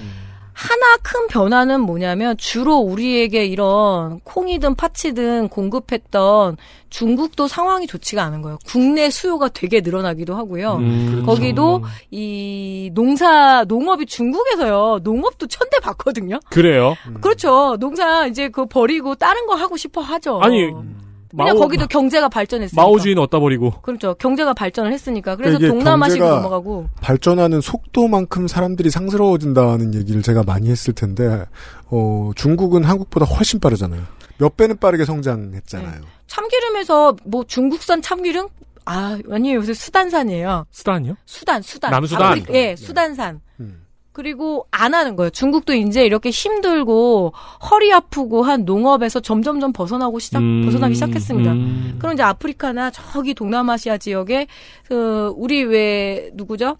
아 이름 맨날 까먹고 당구 잘하는 우리 그, 아 인싸 그아 아. 캄보디아의 스롱피아비. 아, 아, 스롱- 맞아요. 스롱피아비가 자기 고향에서 참깨 농사 짓었다 그러잖아요. 원래요. 예, 너무 힘들었었다고 얘기하잖아요. 음. 그것처럼 점점점 넘어가는 거죠. 저 동아시아의 가장 궁벽진 곳에서 우리의 참깨가 오고 있다. 음. 아주 가속화되고 있다. 그렇다면 이제 편하게 아마 오뚜기 참기름 그 깡통에 들어 있는 거 있잖아요. 그런 거 먹기 쉽지 않을걸요. 그러면은 뭐 낙당하긴 확정적으로 얘기하기는 힘들겠지만 수단에서 전쟁 같은 게 일어나면은 참깨 수급이 어려워질 수도 있겠네요. 네, 그렇죠. 그런 흐름들이 조금 보입니다. 그래서 올해 드시는 콩국수는 올해의 마지막이 콩국수일 확률이 높죠. 예. 음. 음. 그리고 올- 올해 드시는 그 들깨, 들깨 잔뜩 넣은 추어탕은 올해가 마지막일 수도 있습니다. 언젠가 이럴까 이렇게 먹을 수 있을 거라고 자신은 그 누구도 하지 못하는 거죠. 혹은 내년에는 이 가격과는 거리가 먼 그렇죠. 가격. 저희가 말씀드린 건 가격의 문제인 거죠. 당연한 가격이 없다니까요. 아니면 은 자급이 현지 자급률이 현저히 떨어져가지고 수입에 의존하는 음식이 되겠네요. 자급률이 통계에 안 잡히는 작물들이 점점점 많아지고 있다라는 것만큼은 확실합니다. 음. 네. 물론 뭐 경영의 입장에서 보면 네. 강요할 수도 없고요. 선택과 집중의 이슈겠습니다. 네. 과연 이게 많이 선택하고 많이 집중할 수 없는 분야일까? 음. 라는 반문을 좀 가져봐야겠다는 겁니다. 네. 예, 왜냐면, 이런 걸 좋은 얘기를 하는 건 처음인데, 결국, 국산 쌀의 수급은 예나 지금이나 안정적이지 않았던 때가 드물어요. 네. 우리는 쌀값 무서워 살지 않아요, 한국을. 그렇다면, 다른 작물들도 그럴 수 있지 않나? 음. 저는 지금 이 모시 송편 아무도 안 먹는 줄 알았는데, 네. 겁나 많은 데서 파네요. 냉동에서 팔기도 홈쇼핑에서도 팔고 많이 팔아요. 네. 예, 검색 안 할까봐 개떡 이렇게 괄호 열고 다 써놓고 다른 건 걸로 알고 있습니다만 대충 그게 떠오른다고 생각하는지 아니 진짜 그 논밭이 쫙 있잖아요. 네. 영광 가면은 논밭 쫙 있는데 나이트처럼 모시 송편이 쫙쫙쫙 네. 하고 빈다고 있어요. 네, 다 사가지고 가라고. 알 수 없죠. 예. 속에 들어가는 건 다 국산은 아니에요. 제가 또 저녁에 가가지고 네.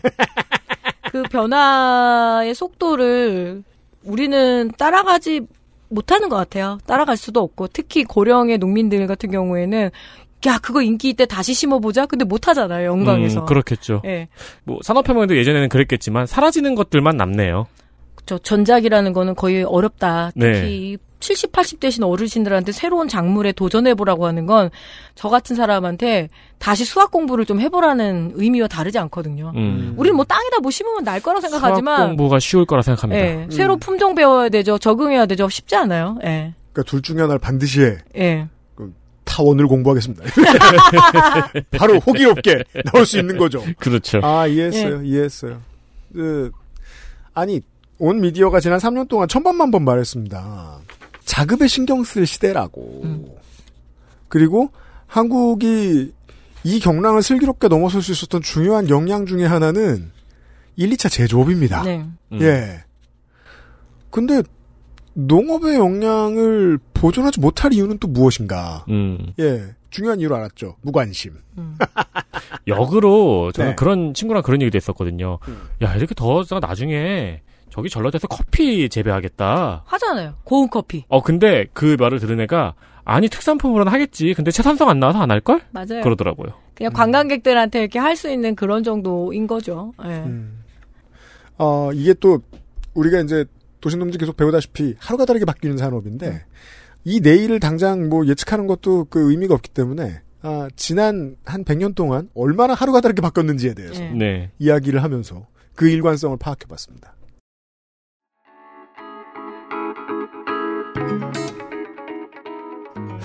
쌀 다 거둔 뒤쯤에 농축사님 다시 만나기로 하겠습니다. 이 깻잎 어차피 저저 국감 때 만나야 되고. 네.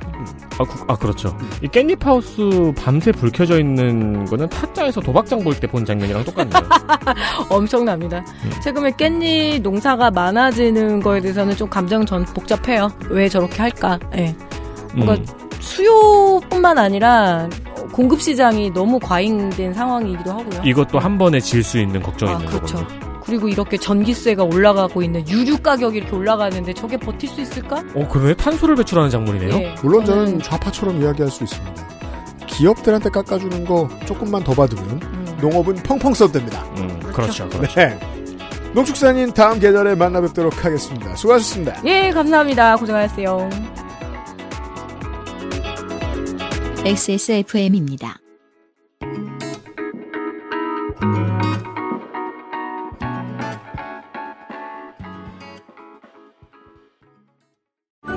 다른 제품과 원료를 비교해 보세요.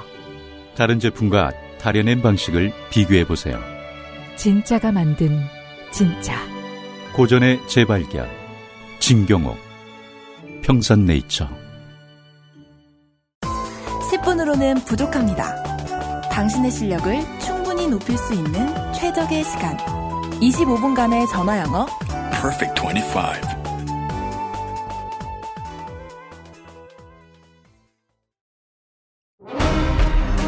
아스트랄 뉴스 기록실 뉴스 아카이브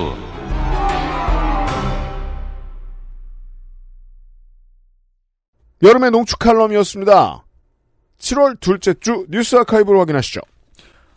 2006년 7월 12일 레바논의 헤즈볼라가 이스라엘의 병사 2명을 납치하고 이스라엘이 붙잡고 있는 레바논 수감자의 석방을 요구했습니다. 그럼 이스라엘은 어떻게 할까요? 네. 레바논으로 진격. 레바논의 주요 거점들을 폭격했고 한 달 동안 레바논 시민 1,500여 명이 학살당하고 대규모의 피난민이 발생했습니다. 단 한 달이었습니다. 맞습니다. 이스라엘 병사 2명을 납치한 대가로요. 네. 미국이 푸틴의 전쟁 범죄를 조사해야 하고 처벌해야 한다고 지금 소리 높여 외치고 있지요. 그러면서도 뒤통수가 조금 뜨끈한 게 수십 년간 모른 척하고 있던 이스라엘의 전쟁 범죄입니다. 그렇습니다. 사실상 지금도 행하고 있는. 맞습니다. 뭐 50년이 넘는 세월 동안 이루어지기도 했고요. 음. 2000년 이후의 기록만 보더라도 2006년, 2014년 가자지구 공습 이때도 1,500여 명의 민간인이 사망을 했고요. 네. 2018년 위대한 기한 행진 시위 진압 때도 그리고 작년 5월 하마스와의 충돌로 인해서 수백 명의 민간인이 역시 희생됐습니다. 음. 희생자 중에는 늘 상당수의 어린이가 있었고요. 네. 희생자 수를 보면은 학살이죠. 음. 이스라엘 희생자 뭐 3명, 5명 이런 식이니까요. 네. 상대방은 천 몇 명, 500명 이런 식이니까. 근데 서방 언론은 늘 이거를 무력 충돌이라고 보도했습니다. 그 그리고 이제 아무래도 한국 언론이 해외 취재 인력은 귀하고 드물고 게다가 어, 우라카이라도 제대로 할 인력도 적습니다. 네. 그러다 보면 그나마 해외 거 우라카이 하는데 유능한 사람 취급받는 게 요즘은 그러니까 얼마나 이게 업계가 다 멍청해졌냐면 Daily Mail 바로 번역할 줄 아는 사람. 음. 예. 그래서 이제 그 또라이 소리를 최초로 어, 번역해 놓은 원본을 만들어내는 우라카이 기자 대접받습니다. 그 정도의 분위기인데 서방 언론만 따다 쓰는 일만도 힘든 일인 거예요. 한국 언론의 역량에서는 꽤 힘이 붙이는 일이에요. 그래서 이때 꽤 잘 드러났습니다. 이걸 왜 전쟁이라고 부릅니까? 그렇죠. 침공이지. 네. 그때 전쟁이라 그랬어요. 전쟁, 무력 충돌 해놓고 기사도 써 있어요. 그렇게 해서 뭐 팔레스타인 뭐 1,500명, 이스라엘 군사 5명이 사망했다. 이런 식으로. 올해 5월에는 팔레스타인 출신의 알자지라 기자인 아부 아클레가 음. 취재 중에 총에 맞아 사망했습니다. 음. 이스라엘 군이 쏜 총알일 거라는 의심이 매우 높은 와중에 미국과 이스라엘은 총을 쏜 사람이 누군지 정확히 알 수 없다고 발표를 했고요. 네. 위선이죠. 미국의 언론들은 거의 다 이스라엘 군에 의한 사격 가능성이 높다고 보도했습니다. 저격일 가능성이 높다. 그쵸. 저격이다. 심지어는 프레스 조끼를 차고 있었는데 음. 모든 정황상 이스라엘 군의 저격이다라는 가능성이 가장 높다고 네. 보도가 되었죠.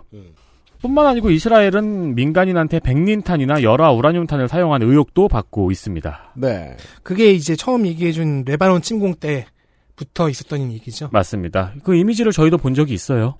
국제범죄, 전쟁범죄를 다루는 ICC가 국제형사재판소이긴 하지만 무력하다는 비판을 받는 가장 큰 이유는 미국, 중국, 러시아, 인도 등의 강대국들이 서명을 하지 않고 있다는 겁니다. 서명을 하지 않아서 생기는 불이익이 없죠. 없습니다. 서명을 해서 생기는 불이익은 많고요.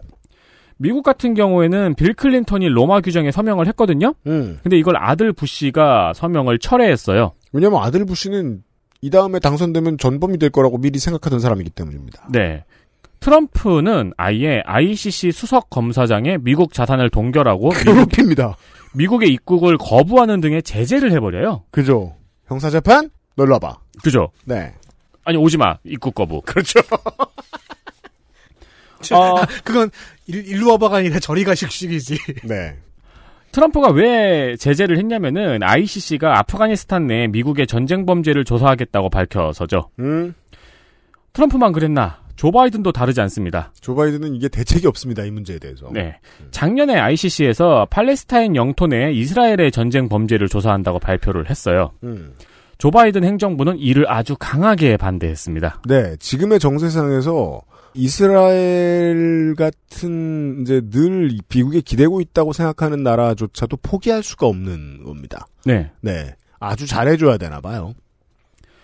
그러니까 미국과 ICC는 희한하게 적대적인 관계인 거였죠. 그렇게 됩니다. 네. 근데 이번 러시아 우크라이나 전쟁에서 갑자기 ICC를 지원하겠다고 나선 겁니다. 그죠. 사정을 알고 나면은 다소 뻔뻔한 모습이죠. 그 갑자기 선역 전환한 거죠. 그렇죠. 네. 아니 근데 그러면은 오케이 그러면은 푸틴 러시아 전쟁 범죄도 처벌하고 이스라엘도 들여다보자는 음. 또 아니에요. 그니까요. 그걸 해줘야 그나마 국제사회가 들어줄까 말까 한데. 네. 이스라엘은 여전히 귀 닫고 눈 감고 있습니다. 네. 유럽도 사정이 비슷합니다. 음. 스포츠에서 팔레스타인을 상징하는 깃발이나 티셔츠는 스포츠와 정치는 분리되어야 한다는 원칙 아래 강하게 제재를 받았어요. 그랬죠. 네, 벌금을 받거나 쫓겨나거나 금지되거나 그랬죠. 음. 근데 이번 전쟁 이후 러시아는 아예 리그에서 퇴출시켜버렸죠. 그렇습니다. 그러니까 러시아를 리그에서 퇴출시킨 게 잘못이라는 게 아니고 음. 팔레스타인 문제, 중동의 문제는 왜 그렇게 눈을 감고 있었으면서 그렇죠. 이 문제는 왜 이렇게 기민하냐는 거죠. 음. 그래서 터키의 축구 선수 아이쿠트 데미르는 올해 3월 선수들이 모두 입었던 반전 티셔츠의 착용을 거부했습니다. 이때 이제 소방 언론들이 뭔가 핀잔 주는 얘기를 많이 했는데 이유를 생각해 봐야죠. 중동 등 제3세계의 분쟁에는 침묵했으면서 우크라이나 침공에는 분노하는 서방의 편향에 반대한다는 이유였습니다. 네. 이게 재밌습니다. 이 편향에는 문화적인 이유도 있고 당장 정치적인 이유도 있다는 겁니다. 당장 정치적인 이유는 피할 수 없죠. 네. 아니 언젠가 이스라엘이 어 Nord Stream의 주된 고객이 될지 뭐 알 수 없잖아요. 음. 네. 사우디도 마찬가지고 언제 리- 러시아랑 거래 틀지 모르고 요즘 미국이 모두에게 잘해줘야 돼요. 중국과 러시아를 뺀 정말 모두에게. 그 바빠서 잘해줄 수도 있습니다. 그런 정치적인 이유는 언제나 이해합니다. 다만 문제는 그 정치적인 이유조차도 문화적인 DNA에서 온 게 아닌가 싶다는 겁니다. 음. 그래서 제가 얘기했었잖아요. 대놓고 그 엘리트라고 여겼던 백인 특파원 기자들이 우리와 비슷하게 생긴 사람들이 죽어가고 있다면서 러시아의 침공을 소개하는 네. 아, 실로 한심한 장면. 네. 근데 이게 이제 많은 유럽과 미국에 있는 사람들의 마인드를 대변해주고 있지는 않은가. 아, 요 반성이 철저하게 이루어져야 미국이 원하는 외교가 시작이 될까 말까 합니다. 이런 거예요. 처음에는 답답해 하다가 나중에 천천히 이, 이해가 되는 것들이 있습니다. 예를 들면, 종북몰이는 누구나 할 수 있는 게 아니에요. 네. 정의당이 마음에 안 드는 저 국민의힘 의원이 있다고 그를 종북몰이 함부로 할 수 없어요. 태용 의원 종북몰이 안 당합니다. 음. 왜? 그는 종북몰이의 대상이 되지 않는 정당 소속이니까. 불가능해요. 네. 예. 그 옵션이 아예 없어요. 이거 게임처럼 보시면 돼요. 보수 인사와 재벌 이런 사람들은 종북몰이 대상이 될 수 없어요. 파시즘은 늘 그런 식으로 움직입니다. 제가 이게 이층공으로 말하자면 뭘 말할 수 있을까? 레바논이 민간인들이 있는 데가 폭격당했다고 막 했었어요. 레바논 언론들이 계속 그 얘기를 했습니다. 맞아요. 그리고 뭐, 뭐, 엠네스티를 비롯한 인권단체에서 바쁘게 자료들을 내놨었고요. 그때 이스라엘 및 이스라엘이 얘기하면 서방 언론이 뭘 받았었냐면 아니다. 헤즈볼라가 민간인들을 인간 방패로 삼은 거다. 라고 얘기하면서 이스라엘의 입장을 전달했어요. 인간, 그러니까 민간인을 방패로 삼다니 이 못된 놈들. 음. 웃기고 있어. 그걸 쏜 게 누군데? 그러면 쏘질 말아야지. 예. 거기에서 유럽 언론은 또 까방권을 줍니다. 이스라엘에다가. 이게 무슨 짓이야. 그렇게 했으면서도 또 헤즈볼라한테 선전전에선 지고. 네. 그러니까 원래 강자에 대한 DNA 속 믿음이 있는 거예요. 이거 한국에서 이해하고 싶으면 종국몰이 같은 걸로 생각하면 좋습니다. 이런 메카시즘은 한쪽에서 한쪽으로만 흐르거든요. 무조건. 네. 네. 이스라엘의 침략 행위에 대해서도 늘 비슷합니다. 1세계는. 그리고 그 이스라엘에 대한 미국이 벌벌 기는 발언들을 보면은 이건 뭐 부시건 오바마건 트럼프건 조 바이든이건 상관없어요. 다 똑같아요. 엄청 벌벌 긴다는 기조가 변화가 없어요. 음. 독특합니다. 네. 자, 그 다음 얘기. 최저임금 시즌입니다. 네. 내년도 최저임금이 5% 올라 9,620원으로 결정이 되었죠. 음. 그러면서 이제 경제지가 자영업자 무세를 시전하는 타이밍입니다. 아, 그렇죠. 전통 놀이죠. 맞습니다. 그러면서 프랜차이즈 본사나 월세, 카드 수수료 이야기는 죽어도 안 하는 시즌이기도 합니다. 이게 이스라엘의 침략 행위에 대한 저널리즘하고도 비슷하죠. 네. 다른 모든 문제가 문제인데 월급만 깝니다. 뭐 민요니까요. 어, 그러면서 또 나오고 있는 것 중에 하나가 최저임금이 급등할 경우 무인화나 아니면 아싸리 전문 업체들이 등장해서 오히려 직을 잃는 사람이 생길 수 있다는 지적. 음. 몇년 전에 저희도 손희상 선생과 함께 이야기를 한 적이 있습니다. 음. 손희상 선생 에피소드는 들을 때는 정신 나간 소리 같은데 네. 다음에 회자되는 경우가 많네요. 그러게 말이에요. 네. 음. 한참 뒤에 눈에 띄는 문제 연구소 부소장 아니야? 그러니까요. 근데 조성주가 말하면 문제로 들리긴 해. 근데 손이상이 말하면 손이상이 문제로 그렇죠. 보이잖아요. 네. 그러나 그숨 찐이죠. 그냥 찐인 줄 알았는데 뭐 숨긴 게 있긴 있었어요. 진짜 잘 숨긴다. 손이상 전설. 손혜상 선생이 지적했던 그런 부분을 고려해야죠. 네. 근데 그 부분을 고려하는 거랑 음. 최저임금이 오르면은 무인화되어서 실직자 늘어날 거야. 청년들이 더 가난해질 거야. 엄포를 놓거나 혹은 그러라고 간절히 바라는 것과는 태도가 다르죠. 그렇지. 걱정과 기도는 달라요. 네. 그리고 예전에는 볼링 점수를 계산해주는 직업이나 버스 안내양, 엘리베이터 안내양들이 있었어요. 음. 그러다가 사라졌죠. 네. 네. 그렇죠. 그것처럼 세상이 변하면서 자연스럽게 사라지는 직업, 새롭게 생겨나는 직업도 생기기 마련입니다. 자, 회계사에게는 혁명이 두 번 있었어요. 엑셀. 그전엔 주판. 음. 스프레드시트가 개발되기 전에 회계와 격리 부서와 업체의 고용 규모는 엄청났습니다. 그렇죠. 예. 그거 싹 줄어서 지금 인류가 멸망하는 중인가요? 전 그렇게 보지 않아요. 아니, 당장, 이, 최저임금 올라가지고 자영업자를 걱정하는 기사에서 모두가 대표적으로 이야기하는 게 편의점 알바생이에요. 음. 편의점 알바생도 생긴 지 얼마 안 된 직업이에요. 그리고 워드 프로세서가 대중화되기 전에는 타이피스트. 타이피스트라는 직업이 있었어요. 네. 꼭 없어졌는데 그 다음에 직업이 창출이 안 되나? 전 그렇게 생각 안 한다는 겁니다. 그리고 당장 우리 피부로 느끼는 게 최근에 창출된 라이더라는 직업도 있고요. 음. 작년 기사를 한번 살펴보겠습니다. 음. 작년 연합뉴스 7월 13일 최저임금 상승, 인건비 절감을 위한 무인화 가속화. 를 원한다. 괄호 열고. 작년쯤에 이런 기사 나올 수도 있죠. 음. 좀 늦은 감이 있지만 네, 지적할 수 있습니다. 네. 재작년 한번 보겠습니다. 음. 2020년 7월 쿠키뉴스 음. 직접 해요. 사라지는 유인 계산대 코로나 최저임금의 무인 열풍. 아이스크림 무인 가게 사장님들이 이 문제에 대해서 가장 잘 아시는 분들입니다. 네. 겪어보면 지옥입니다. 무인이라길래 나도 놀 줄 알았는데 알바만 없는 거더라. 그렇죠. 실제로는 알바가 하는 일을 내가 다 하고 있다. 1년 더 가보겠습니다. 2009년 7월 3일 뉴스워커 최저임금 상승의 역습 소고기도 무인 점포에서 구입. 거기 무인 아니라니까.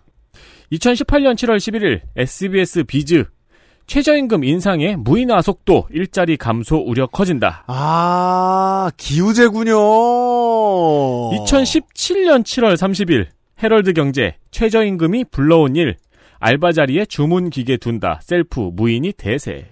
아 정말이지 하늘을 향해 제사를 지내고 있군요. 네.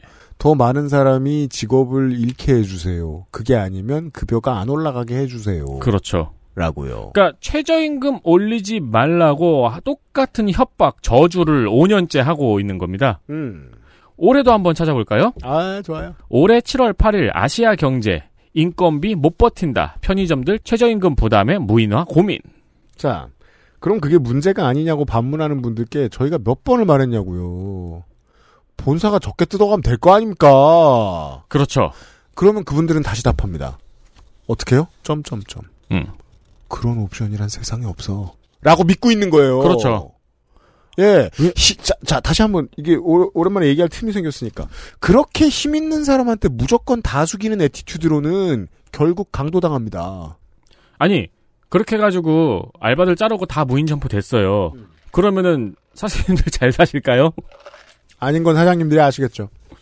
이게 제가 지금은 역으로 살펴봤잖아요. 작년부터 2017년까지 매년 7월 달에 똑같은 기사가 나온다고. 그리고 무인 아이스크림 가게 사장님들은, 어, 무인화가 된 다음에, 어, 검경과 친해졌죠. 음 그렇죠. 고소할 일이 많아요. 네, CCTV와. 그리고 무인 아이스크림 가게 덥잖아요. 네. 그 인건비 안 든다고 해도 경비 아끼려고 에어컨 안 틀잖아요. 네. 어, 2017년에는 이런 기사가 한두 건밖에 없었어요. 근데 점점 많아지더니 올해 정례화. 예. 몇십 건이 되더라고요. 그, 협박의 도구로 잘 먹힌다고 느낀 거죠. 방법이 정착이 된 거죠. 감은 있거든요. 그러니까 저기 무슨 그 스타크래프트 build 유행하듯이 네. 네. 그니까, 어. 번성하다. 네. 노동자 돈 주지 마라. 음. 라고 말은 하고 싶은데 가장 효과적인 말은 뭐가 있을까? 저는 이런 걸 pickup line이라고 부릅니다. pickup line은 언제나 트렌드가 있어요. 누구를 꼬실 때 하는 말이 정해져 있습니다. 네. 80년대 다르고 90년대 다르고 00년대 달라요. 요즘판 pickup line인 겁니다. 어, 근데 궁금한 게 편의점주들은 이 기사에 따르면 지금 5년 동안 죽을 맛입니다. 저 중학교 때 pickup line 유명한 걸로는 이런 게 있었죠. 할 수 있는 만큼 크게 원을 그려봐. 그걸 뺀 만큼 널 사랑해. 제가 굳이 말을 하려고 해놓고 왜 제가 예, 비싸게 만든 책상을 부수고 싶은지 pickup line과 공통점이 있네요. 어, 나중에 들으면 죽이고 싶습니다. 네. 아니, 편의점 사장님들은 경제지에 따르면은 2017년부터 무인화를 계속 고민하고 있어요. 아, 아직 고민은 길다. 전화는 안 했는데 네. 고민하고 있고 그리고 올해 말쯤에는 뭐 내년에 대해서 최저임금이 오르면 정말로 장사를 접어야 될까 고민하고 있다라고 하고 있어요. 음. 근데 궁금한 게 그 5년 동안 편의점은 기하급수적으로 늘어났죠. 네. 프랜차이즈 본사가 망하는 것도 한 번도 본 적이 없고요. 자, 보수적인 시민도 답을 내기 쉬운 질문을 해보죠. 프랜차이즈 본사가 망하면 어떡해? 그게 커뮤니티에게는 최고의 소식입니다. 음, 새로운 가게가 등장하고 새로운 소형 프랜차이즈가 등장하겠죠. 그렇죠. 이게 왜 커뮤니티에 좋냐고요? 자본은 도전적일 때만 커뮤니티에 이득이 됩니다. 이게 목요일 그 알실 시간에 가장 중요한 교훈이었습니다. 자본이 쫄면 사회가 망해요. 자본은 신나게 이게 커지는구나, 이게 잘 되는구나, 이게 잘 되겠지, 이렇게 키워야지 하면서 사람에 쓰고 시설에 쓰고 해야 돼요. 근데 오래된 기업들은 안 그러잖아요. 사내 보유고를 늘리거나 아니면 유통대 기업들처럼 땅을 사요. 음. 아무것도 안 할 땅을. 그러면 망하는 겁니다. 돈이 돌아와야죠, 다시 커뮤니티에. 커뮤니티에 다시 돌아오려면요, 새로운 벤처가 막 들어와야 돼요. 새로운 스타트업이 들어와야 되고, 그러자면 가장 좋은 방식은 오래된 중견 기업이 망하는 겁니다. 근데 결과적으로 지난 5년간 편의점 업계를 생각해봐요. 지금 우리 그 회사 시체가 자양분이 됩니다. 우리 회사 근처만 해도 5년 전에 편의점 하나 있었는데 지금 3개 됐죠. 그리고 편의점에 어떤 새로운 프랜차이즈가 생기는 게 아니고 대기업들이 더 뛰어들었죠. 그래서 편의점 대기업 브랜드만 늘어났죠. 네. 편의점만 늘어나고 결국 다 장사되고 레드 오션이라는 겁니다. 아직도. 제가 청주에 2000년대 많이 갈 때 가장 즐겁고 반가운 점은 그 지역 편의점 프랜차이즈였어요. 지역 편의점 프랜차이즈요. 네. 그 지역에서만 볼 수 있는 음. 아주 우스꽝스러운 이름이었는데. 그럼에도 불구하고 늘 제가 갔던 이유는 거기에서만 먹을 수 있는 삼가기들이 있었기 때문입니다. 음, 그렇죠. 너무 훌륭했어요. 딱히 청주가 음식 맛있다고 유명한 동네가 아닌데. 근데 그 동네, 그 청주에 맛있는 게 뭐야 라고 물어보면 고기 삼각김밥이라고 저는 말했을 겁니다. 그 제가 하고 싶은 말은 뭐냐면, 기업이야말로 자주 죽고 자주 태어나고 다양성이 확보돼야 된다는 겁니다. 그게 기업이 커뮤니티에 국가에 이바지할 수 있는 가장 좋은 방식입니다. 무엇? 태어나고 죽기. 제가 요즘에 궁금해하는 부분은 경제지인은 시장 경제를 옹호해야 하잖아요. 네. 겉으로 보면은. 음. 근데 가만 보면 경제지가 시장 경제를 옹호하는 부분은 부동산 말고는 아무것도 없어요. 실제로는 시장 경제 되게 싫어하죠. 네. 대기업의 경쟁도 되게 싫어하고 네. 소상공인의 경쟁도 굉장히 무서워해요. 그렇죠. 중소기업의 성장도 싫어하고요. 네. 네. 그래서 돈을 실제로 쓰는 가장 중요한 사람, 노동자의 지갑이 두꺼워지는 것도 싫어해요. 네. 실제로는 자본주의의 가장 큰 적이죠. 경제지는. 네. 대한민국은 그렇습니다. 그러니까 시장에 맡겨야 된다는 말을 하는 거는 부동산밖에 없어요. 네. 이것이 이제 부동산 신화. 한 60년에서 1000년 뒤에는 그 시절의 제커비가 어, 한국에서 이제 부동산 털어먹던 기자 새끼를 슈퍼히어로로 만들 거예요. 음. 육화된 부동산 신화. 그렇죠. 가격을 맘대로 할 수 있어. 그 이름은 뭐가 될까? 빌런이 아닐까? 그건 히어로가 아니가 아니라. 빌런도 히어로잖아. 아무튼 이런 마지막 이야기와 함께 이름을 뭘로 하면 좋을까? 김만배. 예전에 배트걸 만화 만배죠 만배. 결정 났어요. 배트걸 아 그러면은 그 대적하는 히어로도 이름을 지을 수 있겠네요. 누구야? 님비. 그렇죠. 민비와 만배. 님비 인마 님비. 님비 님비. 아 네. 예전에 배트걸 만화에는 재수생 출신 supervillain이 서울에서 등장, 등장한 적이 있는데 네. 하지만 한국에서 가장 다이나믹한 villain은 부동산 끼고 있습니다. 뭐 너무 뻔해 보이는 얘기니까 미디어 오늘에서 늘 군침을 흘리고 있다가 한 이렇게 탁 뭡니다. 언제? 조선일보 기자들이 연봉 협상할 때. 음. 그러면 이제 조선일보 기자들이 평상시에는 노조에 별로 신경 안 쓰다가 어, 노조에 가끔 중지를 모아주는 때예요. 네. 노조한테 얘기합니다. 노조위원장도 말 잘 듣는 사람입니다. 제가 알기로는 조선일보는 어차피 상위 노조도 없고 거기는 음. 누가 도와줄 연대해줄 노동자들도 없고 그러다 보니까 그럼에도 불구하고 미디어 오늘이 이렇게 쳐다보고 있다가 연봉 협상하는구나 전화 한번 해봐요. 그 물립니다. 물리고 얘기합니다. 음. 안 올랐어요. 집단행동 한번 할까 봐요. 음. 기사 써줍니다. 네. 조선일보 기자들 연봉이 안 올랐다. 집단행동 고려. 예고 고려. 예. 그럼 모두가 그 아이러니를 느낍니다. 야, 모두의 월급을 올리지 말라고 떠들기 위해서 우리 월급을 올려달라고 투쟁을 하다니. 우리 월급을 올려야 우리가 내년에도 월급을 올리지 말란 말을 할 수가 있다. 그 얘기예요. 아무튼 464회를 마무리 짓도록 하겠습니다. 다음 주 465회 이 시간 이상평론이 준비되어 있고요. 손이상 선생이 저에게 고민을 말했습니다. 사람들이 날 너무 이상하게 본다. 네? 그걸 이제 알았다고요? 아니 그게 고민이었어요? 방송을 들으시는데 이제 일하느라 만나는 분들 보면 날 미친놈인 줄 안다. 아니라는 걸 증명하겠다. 아, 아 노잼을 가져오겠다. 그래서 이제 어떻게 하나 보겠습니다. 그리고 주말에 제인 포스터. 네. 네, imposter 말고. imposter는 얘고요. 나? 우리 중에 굳이 있다면 예언이죠. 이렇게 해놓고 앞으로 두고 보는 거예요. 이 얘기는 뭐냐? 다음 주 토요일에 제가 나오지 않을 수도 있다는 얘기입니다. 네. 아무튼 어 임포스터 덕질인과 함께 임포스터가 됐어. 스판덱스 영웅전을 토요일에 진행할 수도 있다. 무슨, 무슨 캐릭터 흐름이야 이게? 어, 그러고 보니까 어느새부터인가 우리가 요정이라고 안 부르네요. 남자 화장실의 요정 덕질인과 함께했습니다. 그것도 왜 남자 화장실이야? 465회 그것은 알기 싫다에서 다시 인사드리도록 하겠습니다. 윤세민 레터와 유승균 PD였습니다. 안녕히 계세요. 감사합니다. 감사합니다. XSFM입니다. I D W K